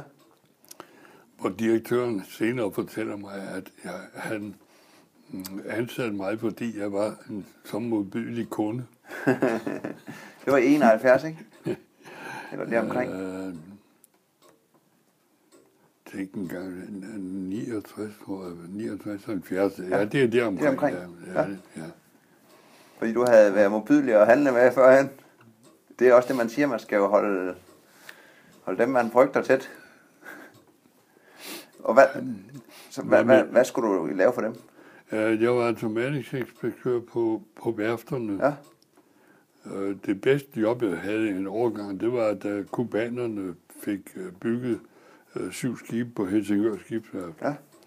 Der boede jeg jo også her i, i Humlebæk. Ja. Og, det var meget behageligt, fordi der øh, tæt på, ikke? Og så den inspektør, som kubanerne havde sendt der, han blev meget gode venner med, for øh, da jeg kom og præsenterede mig det, blev jeg så glad, så er der endelig en, der vil tage sig af mig. Jeg har ikke set nogen af værftets ingeniører endnu. Okay. Det var fordi, de havde en anden nybygning, som, som øh, mm, de var meget optaget af, ikke? så de havde ikke haft tid til det. Men så blev vi meget gode venner, og Ja. det kørte sig igennem. Ja, øh, der, der holdt jeg så op på et tidspunkt, hvor øh, det har altså været øh, 81 ja. eller 82, vil jeg tro. Og øh, der, øh, der havde jeg gået og puslet med, at jeg ville begynde at forske i navigationens historie. Jeg Ja. synes, det er så interessant. Ja, det er jo jeg havde jo faktisk, jeg havde jo været i, i, i jobbet fra næsten Columbus' tid med sværfisken, ikke? Jo, det er helt tilbage Og så- med sejl og, ja, og så navigationsmåder. Alle de nye in, instrumenter. Ja. Uh, nu var der i min familie en uh, enorm samling af, af antikvariske ting, og der er i blandt andet en, uh, et, uh, et uh, kineser kompas. Ja. Og så uh, ringede jeg op til uh, museet og ville tale med en inspektør. Det, det var sådan en dame. Og så fortalte jeg hende det der med det. Og så, øh, ja, nå, jamen, ja, nå, det lyder ikke til, I er interesseret. Øh, Nej, sagde hun, fordi et kinesisk kompas blev kun brugt til at finde gravpladser. Tak. Nå, ja, det havde jeg jo ikke vidst. Ja, så må de undskylde. Nej, men det var da godt. Øh. Så sagde han, når jeg nu har fat i jer, mm, kommer få lov som gammel medlem af venneselskabet og komme i, i jeres bibliotek. Ja, Ua, det var en helt anden snak. Så jeg fik aftalt med hende. Og Og det var på Handels- og ja, Søfartsmuseum det var det. ved Kronborg. Og dengang havde vi øh, biblioteket over i slottet. Ja. Så jeg fik en tid, og så gik jeg over der med hende, og så fik jeg en flashlight og en trappestige, og så sagde hun, derfra og dertil, det er navigation og Okay. søfart. Værsgo. Så gik hun, og så sagde jeg til mig selv, du starter her. Og så havde jeg den igen oplevelse, at jeg havde ikke været der en time, før jeg stod med en bog af, kender du navnet Jens Kusk Jensen? Nej, desværre. Altså, hvis du er løssejler eller sømand, så vil du kende det, for det er en af vores virkelig store sømænd. Ja. Og han havde skrevet vores øh, lærebog, praktisk, øh, lærebog i praktisk sømandskab. Ja. Den kendte jeg. Men så står jeg kunne hjælpe med en bog af ham på 87 sider, der hedder Navigationens udvikling. Ja. Og jeg tænkte, fint, Det var lige det, du tænkte på. Ja. Så jeg gik så over med den over til, til den her fru Poulsen der. Så jeg, den vil jeg meget gerne. Åh, oh, det, må, nej, det, det, må, det er jo et manuskript. Så siger jeg, ja, det er vil jeg godt. Men jamen, ja, du kan læse i den her, men jeg måtte ikke tage den ud. Nå, ja vel. Og så fandt jeg jo ret hurtigt ud af, hvordan man fotokopierer. Ja. Så øh, i løbet af no time, så havde jeg jo den, ikke? Ja. Og, så var jeg jo godt i gang, og så sker der det, at øh, A.P. Møller, han giver halvanden million kroner til at få elektrisk lys på Kronborg. Ja. Så skulle alle instrumenter og alle i, i vores udstilling, det skulle fjernes, så der ikke var nogen, der kunne stikke af med det. Og så spurgte direktøren, som var blevet meget gode venner med, Jamen, kan du så ikke lige tage gå alle de der ind? Jamen, det var jo noget for dig. Tak. Så jeg var med til at bære dem over på et lager, hvor vi så kunne gå dem igennem, ikke? ja. Og det var også kun en fornøjelse, det kan jeg godt sige dig. Så er det tid til både at registrere og gå igennem og, Ja, og få et overblik. Ja, mange af dem var ikke engang registreret. Nå. Og, nej, de vidste jo ikke, hvad- de skulle bruge det til. Nej, de var bare sat på hylder. Nå, men ja, det var jo øh, en, en god begyndelse. Så en dag, jeg var i, i København, kiggede ind på hos, øh, øh, det her store øh, bog. Øh, hvad, jeg kan ikke lige over for Kronborg, der, eller hvor, hvor, hvor, hvor øh, lige over for Rundetårn, der ligger ja. en, hvad er det hernede? Ja, Jeg, Nå. jeg ved ikke, hvad den er. Der ligger den Nej. der gamle bygning. ja, nej, det, det er et, et kæmpe øh, forlag. Ja. Nå, ja, ja, ja. Ja, du ved godt om Ja. Og så gik jeg ind og spurgte, om de havde noget om navigationshistorie. Så, nej, det vidste de sgu ikke noget om, men, men der var et, et lille, sådan en lille bås derovre, der var, der var noget om navigation. Det var vist noget til løsfiskere og sådan noget. ja. Nå, jamen, jeg gik så over, så, så ser jeg to bøger af Torgild Ramskov. Og den ene, det var, øh, det var øh, Solstenen. Ja. Men der lå også en, der hed Solkompasset. Men de, de var sgu spændende. Og jeg bladede så igennem, så kunne jeg se, at det var lige haps for mig. Så den købte jeg, og så havde jeg læst hovedparten af den, da jeg kom hjem her til Humlebæk. ja. Så skete der noget, for det var jo lige haps for mig. Tænk, han øh, beskriver den, men gør selv en fejl, fordi han, han laver ikke sit kompas, som man, som man kunne have gjort, og som man har jeg lært dem at gøre det. Ja. Nemlig en vandret cirkelplads, og så med en viser på, der kan kaste en skygge. Ja. Og den øh, skygge mærker du om, om formiddagen, og op til middag, til middag, hvor, hvor øh, øh, skyggen er kortest, Ja, nemlig. og så fortsætter om aftenen, Ja. ja. så du har en kurve. Ja. Den kan du trække om aftenen, og når du så går ud med den næste dag og holder den derude, så kan du hele tiden bestemme nord og syd og øst og vest. Ja, hele du Ja, ja. hvad skyggen passer. Og det gik jeg så i gang med Ja. at forske i det. Der. Men øh, jeg skulle lige have fundet ud af, hvorfor at Ramskov han havde fået noget, han kaldte det for mågevinde. Mågevingkurven. Sådan. Ja. Og jeg tænkte, det sgu da fuldstændig vildt. Solen kan da aldrig gå sådan op og tage derned. Så. Så gik jeg hans regninger igennem, så har han jo sat ud på nogle forkerte linjer, der han havde slet ikke tænkt sig om. Ja. Og ja, det gik så et stykke tid, der var vores direktør, han de var sammen op i, i, i, Skagen på noget, der hed Tøm Kommuneskuffen. Ja. Og så siger Hans Jebsen til ham, øh, den går ikke med det der øh, Ramskov. Og jeg havde jo skrevet til ham, Ja, ja. du skylder ham, du skylder jo til at sætte et brev. Så ja, ja, men der er jo ikke noget at gøre, for nu har jeg jo udgivet bogen, Ja. ja. at den er gået i. Nå, men det fik jeg jo meget glæde af det der. Og så sker der det, at der kommer der en mand gående øh, til vores direktør, han ville sælge et mikroskop. Han sendte, solgte mikroskoper. Han fik ikke noget ud af det, men da han så går forbi der, hvor jeg sidder, så siger han, hvad sidder du og laver? Jeg, jeg sad jo med nogle, nogle af kompasserne. Sådan, ja. Altså, det er et solkompas, som er, er fundet op på Grønland. Nå, siger han, det var sgu spændende. Hvor? Ja, det er jo nede i 112. Ja, men der har jeg været. Så viste det sig, at han havde rejst på, på, på alle hospitalerne deroppe for at sælge sine Og sin mikrober, ja. Ja, ja. Så, så han da, jamen, øh, er, den, er, den, er ikke blevet undersøgt? Siger jeg, vi fik lov til at låne sådan et, et, et øh, mikroskop, som de giver til børnene i skolen, Nå, ja. øh, inde i Nationalmuseet, andet ikke. Nå, sagde han, jamen, øh, vil du ikke have den ordentligt undersøgt? Jo, siger jeg.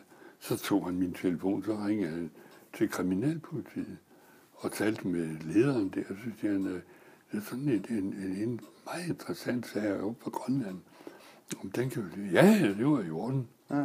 Så fik jeg en aftale med, med øh, den mand, der var øh, øh, den, øh, øh, hvad kan man, altså han var ekspert i træ, øh, træ, øh, indtryk og sådan noget. Ja, ja. Og alderbestemmelse Ja, og- ja. ja. nej, også med, med, ved indbrud og sådan Nå, noget. ikke? ja, altså mærker Det Ja, ja. ja. Karl Huber han.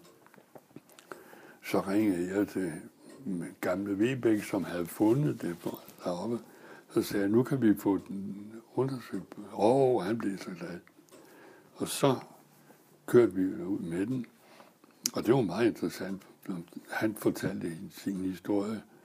Og så øh, gik vi ind i deres laboratorium og satte nogle af det, så begyndte den at, at forstørre, og, og så blev den med lys herfra, en lys derfra, alle mulige. Så siger jeg til ham, Håbær, øhm, kan det ikke blive, der, vi tager sgu da billeder hele tiden. Nå, så blev det taget billeder af det, ja.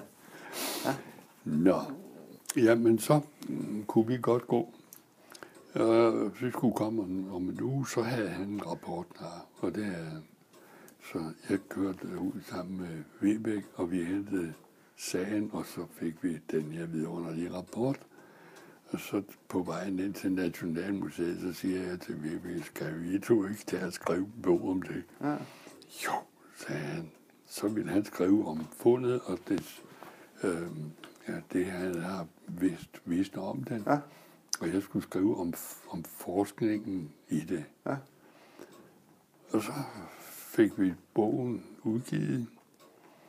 Og så, det var lige før jul, vi hentede den i, i uh, fragtcentralen. Og hvad kom den til at hedde? Den hed, øh, hed øh, Vikingernes kompas. Den der, ja. Ja. I 1000 års pejleskive. Ja, Ja. ja. ja. ja. Nå, Den kom i 90. ja. Ja, jeg skal nok lave et link til, hvis folk vil finde den. Det sjove var, at vi ville jo selvfølgelig give Vibæk en, en karton med dem, Ja. så han kunne have noget til julegaver. Ikke? Oh, ja. Og så sender han jo rundt til sine kolleger der. Næste dag ringede han til mig og sagde, jeg har måttet smide øhm, Knud Krog ud af mit kontor. Han har været så sofel. Han har kaldt det øh, øh, barnagtigt amatørarbejde. Så, nej. Nå. Lidt senere, så kom vores direktør ind til mig, og så siger jeg, jeg har lige haft øh, Knud Krog i øret der. Han, han, han, han kan ikke fa- fatte, at, at, vi har ville øh, øh, nævne sådan noget nonsens. Ja. Så sagde han, nej, men så kom ind og kom herind på museet og diskuterede med Søren Tiersson. Det er ham, der har skrevet bogen. Ja. ja, han skulle komme. Og jeg skulle komme under guldbrædderen i diskussionen. ja, det er sindssygt, ikke? Jo. Nå, men øh, han, han har aldrig kommet. Han kommer aldrig? Nej. Nå. Nu sker der så det, at øh, hen på øh, foråret der, øh, der fik jeg en oprækning fra en af mine venner over i, i London. Øh, Dr. Basil Greenhill, han skulle komme til København, øh, og øh, han ville se øh, han, han ville se øh, Nationalmuseet. Ja. Øh, Den nu, øh, nu rekonstruktion af, af et, et, øh, af vores ældste båd, et 2.000 år gammelt ja. fartøj. Jamen, det er fint. Så jeg hentede så ham, og selvfølgelig jeg gå med ham. Og øh, nu vidste jeg, at han, jeg har kaldt ham schooner crazy. Han havde hørt, at jeg sejlede med en schooner, ikke? Og tappede mig for alt, hvad jeg vidste om den. Så havde jeg arrangeret efter Nationalmuseet, at vi skulle gå ned i Nyhavn til en skåndert. Okay. Og det gjorde vi. Det var ja, mere, der lå der. Og skiberen havde fortalt, hvem det var, der ville komme. Han var meget imponeret over, at han kunne få besøg af ham. Ja. Så mm, da de havde gået lidt rundt det, så siger han, øh, øh, Mr. Greenhill, wouldn't you like a glass of beer? Jo, det ville jeg da gerne. Så gik vi hen agter. Så tog vi tog han øh, præsendingen af sådan en, øh, noget, der skulle være en til at omskifte frem og bakke på. Det var en ølpumpe. Det var en ølpumpe. der var forsyninger klar. Og jeg, han knækkede fuldstændig sammen af grin. Ja. Når vi gik så over og fik noget frokost øh, i en af shopperne, og så siger han, ja, nu skal jeg med toget. Nej, sagde, det skal du ikke, fordi jeg kører dig til Roskilde. Nej, jeg har ikke talt om. Jo, siger jeg. "Vi- Man snakker godt i en bil. Ikke? Jo, okay. Så vi kørte til Roskilde. Og så på vejen, så siger jeg til ham, øh, nu har vi altså den her bog på, eng- på dansk. Ikke? Ja. Jeg kunne godt tænke mig at få den ud på engelsk. Øhm, ja, sagde han, men det er ikke min linje, det der. Men når du kommer til Roskilde, så kan du møde en, der hedder Søren McCrail, Ja. og han er øh, med navigation. Ja. Det fik vi arrangeret. Og så næste dag skulle jeg møde ham om morgenen. Og så sad han og spiste morgenmad, og solen skinnede ind. Så havde jeg sat sådan et kompas foran ham. Ja. Og så, han, så drejede jeg sådan. I didn't know it was that exact. det er det. Ja. Så gav jeg ham bogen der, han flappede lidt ind, så sagde han, den skal ud på engelsk. Okay. Det Så var hurtigt. mit, uh, mit engelsk er ikke for godt. Det skulle jeg ikke spekulere på. Han skulle nok redigere. Ja. Så kom den ud på engelsk. Ja. Er den, der hedder Viking Navigation. Ja. Ja. Og den gav jo bonus, fordi jeg kom jo så i kontakt med alverdens mennesker på Ja. den måde der. Det var noget så vidunderligt. Ja. Hvad, altså, nu bliver jeg nysgerrig med det her vikinger. Det her navigation, det er jo så super spændende. Ja. Og, og du har jo rykket en hel masse ved, hvordan man har regnet med navigation. Kan du, kan du fortælle kort, hvordan, hvordan du mener, de har kunnet navigere så præcist? Som, Ja, altså, øh, der skal jo to ting til, øh, til øh, navigation. Altså, det, hvor man er, og retning, hvad retning man skal styre. Ja. Og nu kan vi jo så sige, at øh, vi har øh, belæg for, at de har kunnet bruge dette solkompas til at bestemme retninger. ja. Øh, hvis du så tænker dig, øh, som øh, øh, der står i sagerne, øh, som jeg for øvrigt godt lige vil skyde ind her, ja. den er i sin tid blevet opfordret til at skrive øh, om øh, sagagernes øh, øh, oplysning om navigation. Ja. Og øh, det blev til den, der hed øh, øh,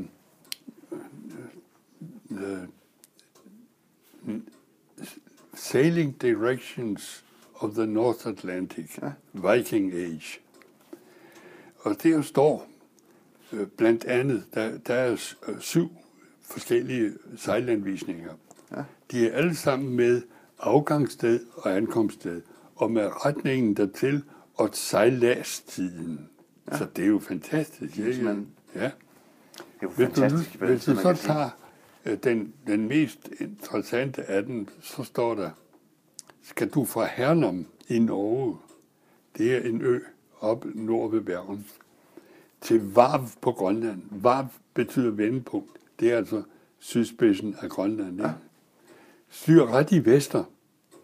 Du vil da komme så tæt til Hjaltland, det er Shetlandsøerne, at, øh, at øh, du aner øen i klart vejr. Og så tæt til Færøerne, at det halve af lierne er i vandet. Og så tæt til Island, at du der har val og fugl. Ah ja, så ja. der kommer landfugl ud. Ja. ja. Så den er jo klar, ja. ikke? Uh, og som du siger, jamen så ved vi jo altså, at de kunne sejle hjemmefra og med deres kompas bestemme, hvad, hvad retning de skulle sejle i. Ja. For de sejlede, de sejlede jo ikke efter et kompas, som man gør i store og nyere skibe. Nej, nej. nej, de sejlede efter vindretning. Og der havde de sådan en lang øh, viser, vindviser, ikke? Ja. Og den skulle altså stå i den retning der, når de var på kursen, ikke? Ja. Og så en gang imellem rettede de ind efter, sin, der, efter deres kompas, ikke? Ja. Og så er det, folk siger, ja, men du har jo ikke solskin hele tiden. Nej, men behøves heller ikke. For hvis du nu tænker på, at du har, du, du har dit kompas, ikke? Og, og så du bare kan ane, hvor solen står oppe, ikke? Ja. så læg en lille pind der, som passer til din sky. Ja, så, så, så, så har du stadigvæk retningen. Ja. Ikke? Når, om du så holder din kurs, det kan du konstatere ved, at du øh, laver en cirkulær skive med en pind i. Ja. Når du sejler hjemmefra, så ved middagstid, det skal være ved middagstid, der ser du, hvor langt skyggen den rækker. Ja. Så trækker du en, en cirkel i den retning. Ja. Rundt. Rundt på, i den på afstand, der er fra midten, eller ja. kan man sige, ja. Når så er midter på din rejse derover, så lægger du den i et, et, et, øh, et, et kar, ja. så den er vandret, og så ser du, om pilen med den rammer. Ja. Hvis den er udenfor, så er du for nordlig. Er den indenfor, så er du for sydlig. Ja. ja. Så nemt er det. Det er super simpelt, ja. ja. Fantastisk jo. Ja, det er ja. ja. Og, og så kunne de jo også se det, hvis, der, hvis de ikke begyndte at se fugle, så var de nok for langt mod nord. øh, ja. ja. Men i hvert fald kunne de jo, øh, når de var kommet så langt over, for en sikkerheds skyld styre lidt nordligere. For jeg har ja, øh, også oplysning om, at de, de søgte efter noget, der hed øh, øh, et, et, et, et fjeld, ja. der hed øh, Hvidfjeld, og et, der hed Sortfjeld. Og det viser sig, at, øh, at der er et, et fjeld ved indsejling til prins Christian Sund. Ja. Og prins Christian Sund er jo sådan, så du undgår at komme over, øh, over Kap Farvel. Ja. Kap Farvel er jo farligt, for det er jo et, et, et, et farligt sted, hvis det er dårligt vejr. Ja. Ikke? Men hvis du derimod ramte kysten og kunne se, nu er jeg i prins Christian Sund, så kunne du sejle igennem der ja. hele vejen frit. Ja. Ikke? De har været super dygtige. Ja, det også, også, også at man kunne, hvad skal man sige, give det videre i så mange år, ikke? Det har de ja. gjort. Altså det her må være en samtale imellem øh, folk, der så kom hjem hen på øh, efteråret. Ja. Ikke? Hvad havde du? Hvordan gik det? Øh, fandt du, hvad du skulle? Og, og havde du... Øh, havde du, øh, øh, altså, hvad, hvad oplevede du på turen, ikke? Ja. Det de snakket ja. om, ikke? Til det så om sider er blevet nedskrevet. af munke. Ja, i sager og, Og, og, og alt det morsomme er, at man mærker med det samme, at det er ikke søfolk, der har skrevet det. De bruger forkerte ord. Ja, nogle steder der, der glemmer de at, at nævne øh, retningen, ikke? Ja. som jo er så meget vigtigt. Ja. ja. Hvad har man så? Altså, man har fundet den her solkompasskive, eller hvad man Ja, kan sige. Eller ja. har man gjort andre fund, som har underbygget det? Øh, nej. Nej, det der er ikke runesten, ikke der står noget på, eller... Øh, nej, Det er primært- det kan man ikke sige. Nej. Øh, vi har senere hen puslet med noget, øh, som kunne også være en, en retningsgiver ned fra øh, albuen ved Nakskov. Ja. Øh, men ikke noget, der, øh, der, der kan give nogen... Altså, man kan ikke rekonstruere, at den har kunnet bruges. Nej. Øh, man må derimod sige, at ja, det må jo nok det, der ærgerede Knud Krog, at vi har jo altså faktisk med politiets fotografier så tydeligt afgjort, at den retlinje send, som, som svarer til jævndøgn, og den krumme, der svarer til solværv, de er bearbejdet to gange. Okay. Så har de lavet til et, et formål, ikke? Jo. Og det var det, jeg beskrev. Ja. Og det har han altså været rasende over. Ja. Men, men du har også været involveret i nogle, en, som jeg har fundet frem til, før vikingernes kompas har været med til noget, der hedder træk- og navigationshistorie i nogle bind, ikke? Ja, men ja, det var jo, det, det hoppede vi jo lige over, fordi ja. Da jeg be- begyndte at, at gå på museet deroppe, var det jo, jeg fandt blandt andet øh, øh, Jens Kusks, øh, øh, den der hed Navigationsudvikling, ja. Øh, ja, den lavede jeg, og, øh, fordi øh, jeg havde haft besøg af mit gamle firma der. Øh, De ringede en dag og spurgte, om ikke jeg kunne vise nogle venner, som de havde øh, op om aftenen. Ja. Øh, fordi de ville altså, der, der var blandt andet nogle kunder, dem ville de sådan give noget aftensmad, og så ville de komme derop. Og så sagde, de, det, det tror jeg godt, jeg skal lige have direktøren, direktørens yes. Og det fik jeg. Han sagde, jeg skulle bare sørge for, at der bliver låst bagefter og slukket lyset. Og så gik vi jo igennem det, og der havde jeg nok gjort mest ud af, at, øh, den afdeling med navigationen. Mm. Og da vi så går derfra, så siger direktøren til mig, du, det skal du skrive nogle bøger om, som vi kan bruge til julegaver. Og hold kæft, sagde jeg, sgu ikke, jeg er ikke forfatter. Men det skal du. Nå. Så fik jeg to jobber med græske skibe som uh, supercargo til Rusland. Ja. Men da jeg så kom hjem, og så sagde direktøren, ja, du skal i gang, der er ikke noget at gøre. Nå, jamen jeg skal nok hjælpe dem.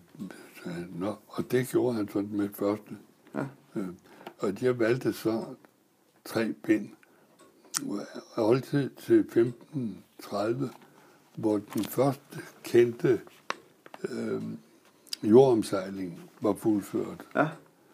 Og et andet bind fra 1530 til 18, øh, 80, tror jeg det er, Ja. øh, hvor øh, kronometeret er opfundet, og man kunne øh, kortlægge jorden. Ja. For det havde man jo ikke kunnet før. Nej. Det var øh, mm, kortlægning kræver jo, at man har både bredde og længde. Bredden er ikke svær at finde, men længden, der skal man kende forskellen i tid Ja. mellem to steder, ikke? Og det var der ingen, der havde kunnet før. Øhm, øhm, Harold On, øh, hvad, hedder han? Ja. Er det ham? Ja, du, det kniver med navne. Ja. Øhm, altså, det, at, at ham, der fandt, opfandt kronometeret, Ja. øh, hvor han altså, i stedet for, at man kan sige, du, øh, som vores pendulur, Ja. Ja. det kan du ikke bruge til søs. Nej, det... Men hvis du så sætter den fast midt på, og der har, du har en vægt her og en vægt der, så kan den sådan vippe frem og tilbage. Og den kan du så få til at give det, øh, hvad skal man sige, de antal, mm, du ved, for at, at give en time. Ja, det er. Og det er også derfor, at mange af de gamle institutioner, man hører om de her to uger med, at de skulle sørge for at trække og Ja. holde styr på tiden. Ja, ja. Hvor man helst ikke skulle miste tiden. Ja. ja jeg kan ikke have det. var Harold hele, tror jeg, det var. Ja. Det er jo fantastisk spændende at se, hvordan, hvor, hvor kreativ mennesket har været i, i gennem så Han, mange år. Ikke? han, hans øh, øh, fire, fem kronometer, de står på Greenwich nu. Ja. Ja. Øh, de havde været sk- skilt ad, og, og der var ingen, der interesserede sig for dem indtil en, øh, en var blevet invalid. Og øh, han tog så øh, det job der at prøve at, at rekonstruere dem. Og det gjorde han flot. Ja. Så nu, de kan alle sammen virke i dag. Hold op. Og det her, det er altså foregået i, i midten af 1800-tallet. Ja. Øh, Også de er bevaret alle sammen, det også. Ja, det er fantastisk. Ja. Jo, men det beviser hvor vigtigt det altså har været, det der. Ikke? Ja. Han havde jo forfærdeligt svært ved at, at, at, at få sine penge. Der var jo 20.000 pund. Ja. Ja. Men øh, der var jo andre, der prøvede, og den ene af dem, der var dommer der, han havde jo også syn øjne i det, ikke? Ja, ja. Men øh, til sidst måtte han gå til kongen. ja. Også Og, og, og, og det hjalp, at Captain Cook, han havde et ur med, og, og det kaldte han My Trusty Friend, Ah, fordi han var altså så optaget af, at pludselig havde han Greenwich Mean Time med ud at sejle, ikke? ja. og kunne bestemme længder. Det giver også en helt anden... Altså, komme fra, at man ikke har det, til at have det. Det, Ja, det må være svar til, da vi fik GPS'en. Ja, eller sådan noget. ja, jeg tror kun, han levede en, en to, to-tre år før han døde. Ja. Uh, han var en gammel mand. Ja. Men det har jeg jo også lavet. Altså, det var fire. En agur, nej, det var sgu fem, ikke? Ja. Uh, og at han lavede selv, at faktisk skulle han have haft, han skulle have haft de penge fra første rejse, han lavede. Ja. Det var fra Portsmouth og til Lissabon og tilbage igen. Uret gik nøjagtigt, da de kom tilbage til, Grøn, til England igen. Ja. Ikke? Så der skulle han have haft penge. Det, det, det var jo ja. præmien, der var, når det man var kunne det, ja. ja. Men nej, nej, han kunne lave det andet. Ja, det gjorde han også. Men det første er jo altså et monstrum så stort, ikke? En meters penge højt. Eller noget. Ja, ja, ja. Og nu, det, det andet, andet er vel på den størrelse her, ikke? 30 Og det 30. tredje, det er så en normal ja. kronometerstørrelse. Ja. 10 cm eller Nej, nej, nej. Ja, Ja, så 10-12 ja, stykker. Men, men, men du også, du har også skrevet noget om vikingenavigation og Amerikas opdagelser. Er det, Ja, det har, jeg. er, er, har du fundet, brugt man noget anden navigation i den tid? Nej, det var det stadigvæk nej, sol. det, det, det er det samme Ja. ja. igen. Har man fundet nogle kilder på, beskrevne kilder til? Det har man nemlig, altså man har fundet den, øh, man har fundet, at der står den oplevelse i særgerne, at øh, da, da Røde Erik kommer hjem til Island, Ja, der får han øh, adskillige til at gå med sig over til Grønland. ja nemlig. De drager afsted der og mister Og halvdelen i blandt andet der, nu er det igennem navnene igen, men altså blandt andet er der en, mm, der hedder Herluf. Øh, og han tager sin familie med og sit, sine dyr og sejler med øh, Rødæg tilbage og får så anvist et sted, hvor han må slå sig ned. Hans søn, her, Bjarni, han har været i Norge og kommer hjem om sommeren og får at vide, at hans familie er taget med røde æg til Grønland. Og så rådslår han med sine folk, om de skal gøre det samme. Og de bliver så enige om, de skal også følge med. Og så styrer de altså, hvad de tror er imod øh, Grønland, men for et helvedes dårligt vejr. Og det er en, en morsom start på start, øh, på, på rejsen, fordi der står, det var tre dage før øh, Island var under horisonten. Så det har været stille. Ja. Og så står der, så fik de tåge og storm, og de vidste ikke, i hvilken retning de sejlede. Og da de så om sider har mm, som fornuftigt vejr, så de kan øh, sætte kurs, så styrer de mod vest igen. Og der ramler de så over mod land, som de bliver enige om, det kan det ikke være. Så vender de og styrer mod nord, og så er de inde et sted mere og prøver. Men de mener heller ikke, at det kan være rigtigt. Til sidst kommer de op, så ja, det er altså min opfattelse, at ja. der kan, øh, der kan øh, Bjarni se, at, øh, øh, at det, han er på samme bredde som Island. Og så må de jo sejle for langt. Ja. Og så styrer han mod øst. Og øh, der øh, rammer de så øh, Grønlands Grønland, kyst ja. om sider. Og det mærkelige er, at det taler han ikke ret meget om. Øh, men da han så et par år senere er i Norge sammen med øh, den lykkelige Leif, Ja så fortæller han om det der. Og så siger Leib til ham, du er ikke ret nysgerrig. Hvorfor un- undersøgte du ikke landet? Det vil jeg gøre nu. Jeg køber dit skib. Og det gjorde han. Han købte øh, Bjarnes skib, og så sejler han. Og så står der noget morsomt. Han har så 24 mand med.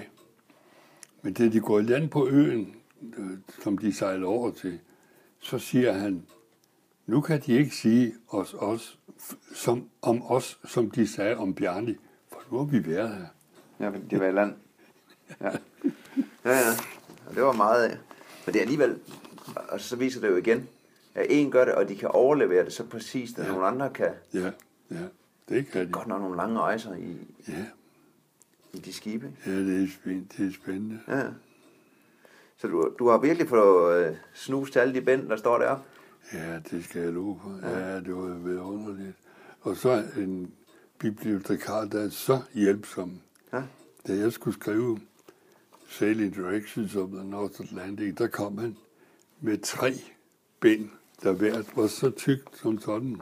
Ja. Og de hed Grønlands historiske mindesmærker. Ja. Og de er skrevet i 1800-tallet.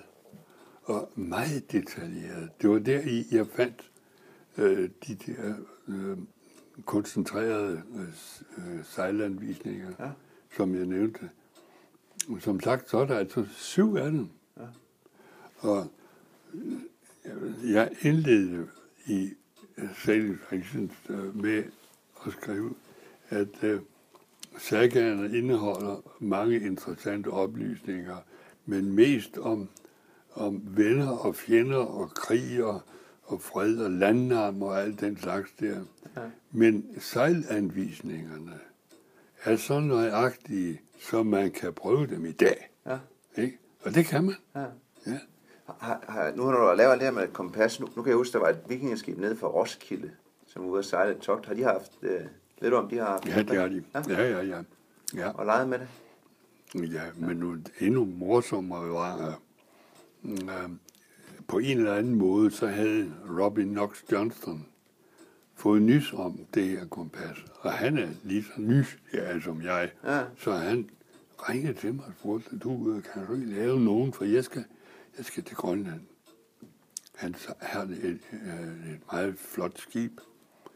Jo, det kan jeg. Og han fik det, og, og, og så brugte han det over Nordlanden. Og da han kom tilbage der, så sagde han, at det, sådan skal det fandme være. Den er vel nok lige i øjet. Så er jeg bare lige sådan. Ja. Hold da. Så sker der det i 89. Ja. Nej, nu 9. Hvad er det nu? Jo, 89 må det være. Der fik jeg en, øh, en opringning fra Norge. Det er en, der hedder... Øh, øh, buh. Ja, no, det, det navn kommer nok om lidt. Men han øh, havde før fået mine kompasser, og han havde sejlet med det over Nordlanden til Grønland. Derfra ned til, til øh, Canada. Men derfra var der så kystsejlads, og så sejler han gå hjælp igennem Panama-kanalen med et krig, vikingskib. Ja. Og så over Stillehavet og kommer hjem, øh, efter han har sejlet jorden rundt med et vikingskib. Ja. Det er flot. Det viser jo, hvor stærkt de er. Ja, ja, det var nemlig det. Ja. Og nu var han så hjemme. Det var meget morsomt, for jeg var sgu på mors, da han kom hjem øh, fra, fra turen der. Så der var jeg ombord og hilste på ham. Og så, så sagde han til mig, hvorfor må jeg ikke få sådan et kompas? Det kan sgu godt tage, så jeg kan hjem i et sommerhus og lave et til ham. Så fik jeg. Ja. Hvad, Men- hvad når du har rodet med det her navigation? Nu, bliver- hvad, hvis vi nu siger romeriet og sådan noget sydpå, har de, Ja. har de andre ting? Eller Ja, brugte de det samme? Nej, de har jo altså på et tidspunkt, at det øh, at, at, at magnetisk kompas med araberne kommet til ja. Middelhavet. ikke? Okay, det er allerede der. Ja, ja, det må det have været. Ja. Øh, men øh, solhøjdemæssigt, ja, videnskabsmændene havde, man har jo blandt andet øh, oplysning om, at, mm, at man har øh, beregnet jordens størrelse Okay. øh, med, med, med jordskyggen. Ja. Det var flot lavet, ikke? Ja. Øh, ja, det har jeg også med i min bog der med, om, om øh, i, i bind 1, at øh, man havde konstateret, at på et sted i, op på Nilen, jeg kan ikke huske mere, hvad det hed sted der, men der stod solen lodret ved, øh, ved, øh, øh, ved øh, jævndøgn. Ja. Men ved sommersolværv, der, der stod den oppe ved, øh, ved øh, Alexandria ja. i den og den højde, ikke? Og så siger man, jamen, så må man jo kunne beregne jorden med den afstand Ja. ja. der, gange med, øh, med, Med hele vejen med, rundt, ja. med, ja, ja, Ja. ja. Den her øh, 50. syvende del, den, den Ja, viser skal, sig. skal være. så give sig en, Ja, ja. en cirkel jo. Ja. Ja. ja. Ja. Og det er jo fantastisk, ja. Ja. Men, men det viser jo igen, altså også alle de fund, man gør med vikinger, hvor langt de har været rundt. Altså, Ja, nu skal du så høre, du, der, sker så det, at- at den her øh, Grønner Thorsæt hedder han, formanden, øh, han har fået det job af en af redderne deroppe, at hans tre vikingeskibe, øh, det, det er Saga Sigler Ja. og, og, og Gaia og, og Thors, de, de skal sejle over og være i, øh, i, i Washington, når spanierne og portugiserne kommer og hævder, at det er fem år, 500 år ja, ja, siden. der skal der ligge vikingeskib. Ja, jo, fordi så siger de, jamen der kan I se, vi var der altså Ja. ja. 1000 år før, Ja, ja, men I kom for 500 år. Ikke? ja, Og den har nok smagt lidt, kunne jeg tænke mig. ja. ja. men, men, men det er jo interessant med de fund, der blev gjort og sådan noget. Ikke? Ja, det er det. Ja. Jo, Jo, det var, det var sgu morsomt, det der, for det. Jeg kom deroppe, og, og så skulle jeg demonstrere øh, kompasset, og så havde jeg lavet øh, det her, vi kaldte for en solskuggefjølle. Det var altså sådan en, et bræt ja, med den her pind på. Dem, sådan et fik de i hver skibene. ja. Hvordan, altså nu her, øh, så sidder du og fortsat og studerer alt, hvad du kan finde af bøger. Og, Nej, det kan jeg ikke, fordi jeg kan ikke se mere. Nej. nej, nej det kan jeg sgu ikke. Men du har også været inviteret rundt i verden med at fortælle om det. Ja, det har jeg. Ja, det var jo morsomt. Det var en, en dag, jeg blev ringet op af en, en mand op fra, fra Fredensborg, ja. om jeg kunne holde foredrag på engelsk. Ja, det kan jeg godt.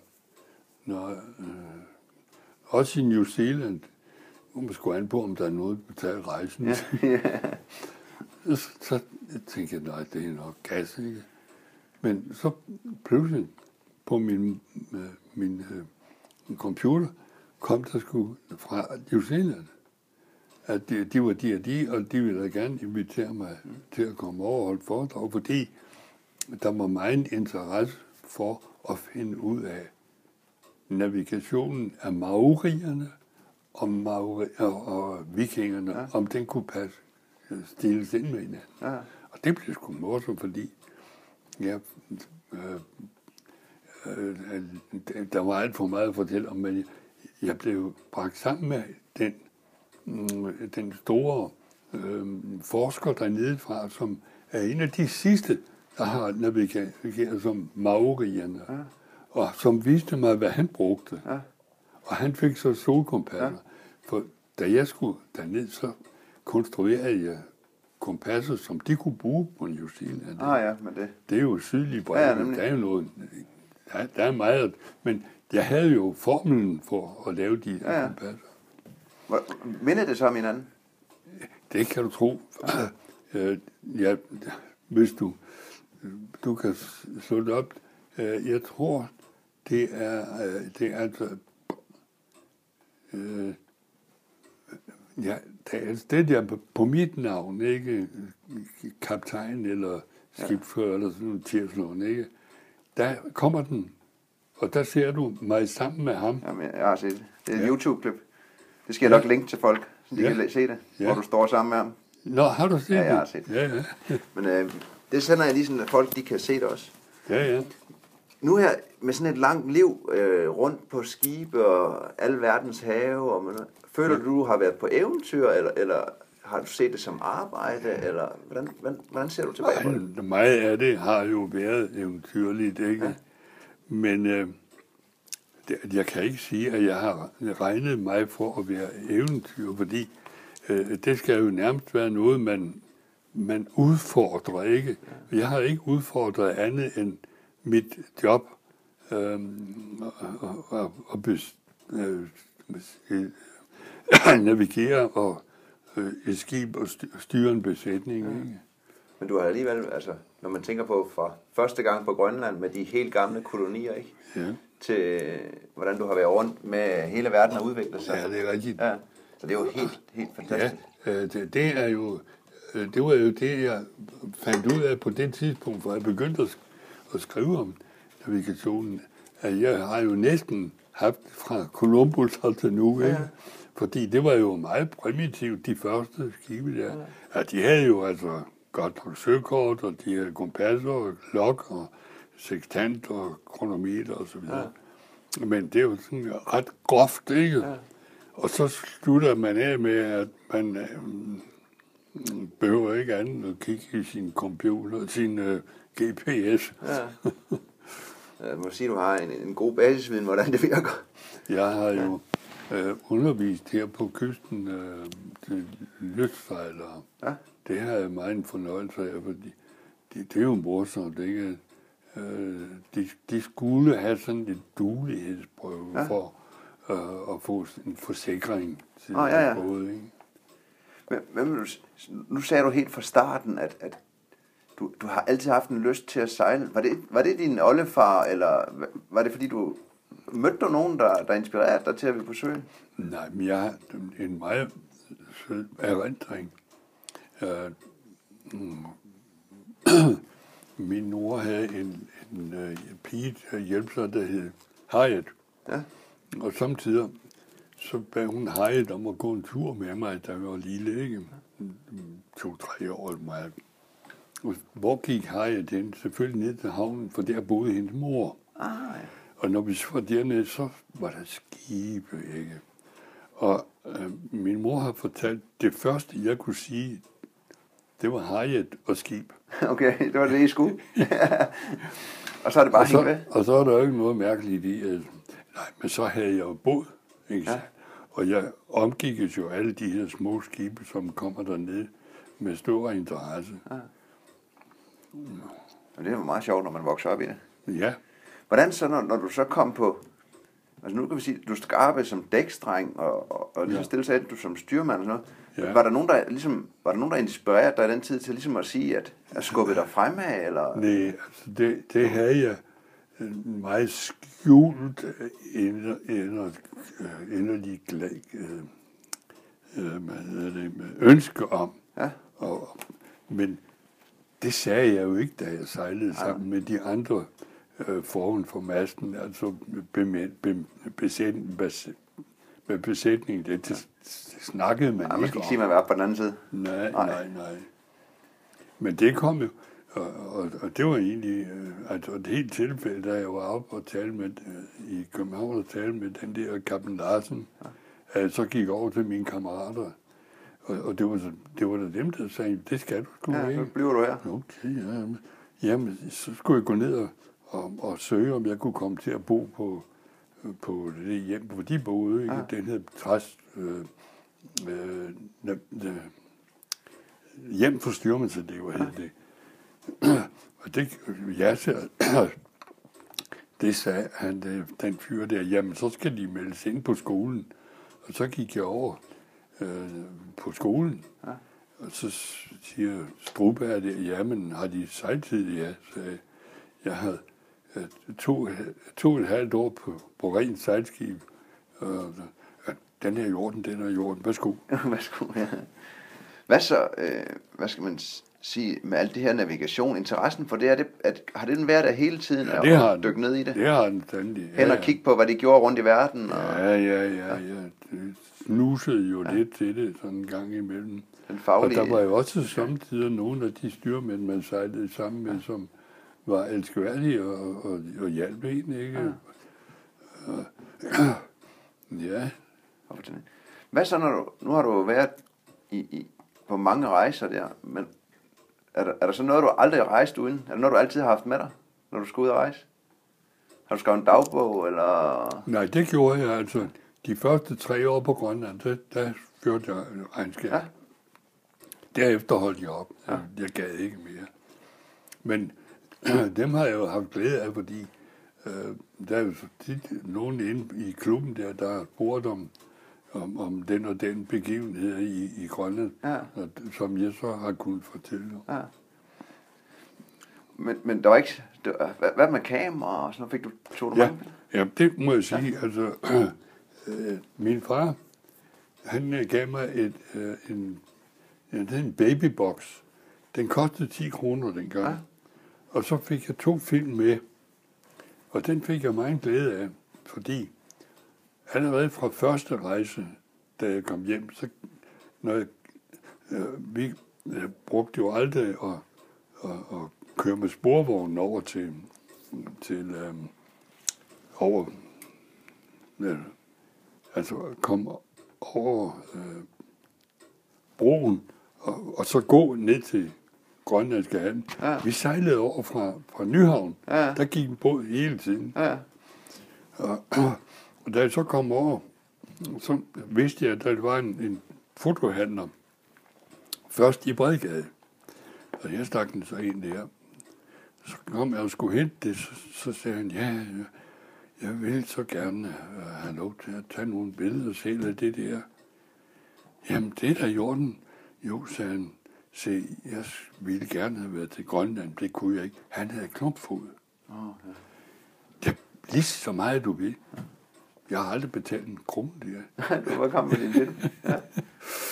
Hvad så, når du har stået derude på alverdens kajer og mødt alverdens folk? Har du haft et eller andet skjult tricks for at komme ind på folk, eller... Nej, det øh, kommer jo altså selv. Ja. Det, det kom, tror jeg ikke, man kan sige, man har, men man føler, hvem man tør at snakke med, Ja. og hvem man vil kunne få noget ud af. Ikke? Nu øh, blev det jo sådan lidt af en, et job, den gang, da jeg så blev skibsfører. Ja. Ja. Ikke?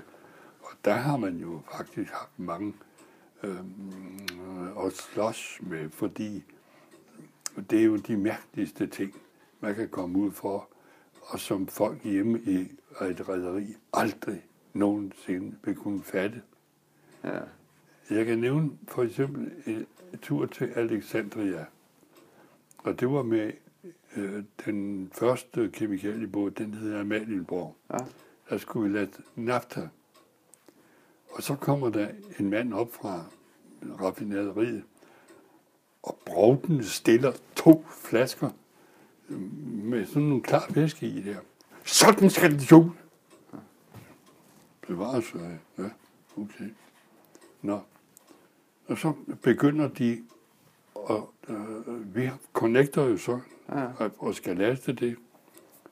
Og vi tager prøven før. Kul sort.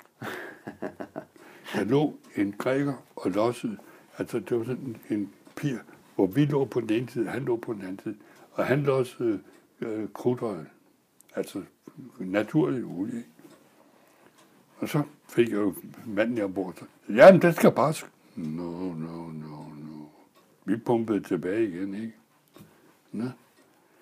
Og det- det var jo ikke så godt, fordi så pumpede vi det op i, i det, der Det skulle er alt, være ja, så blev i. det blandet.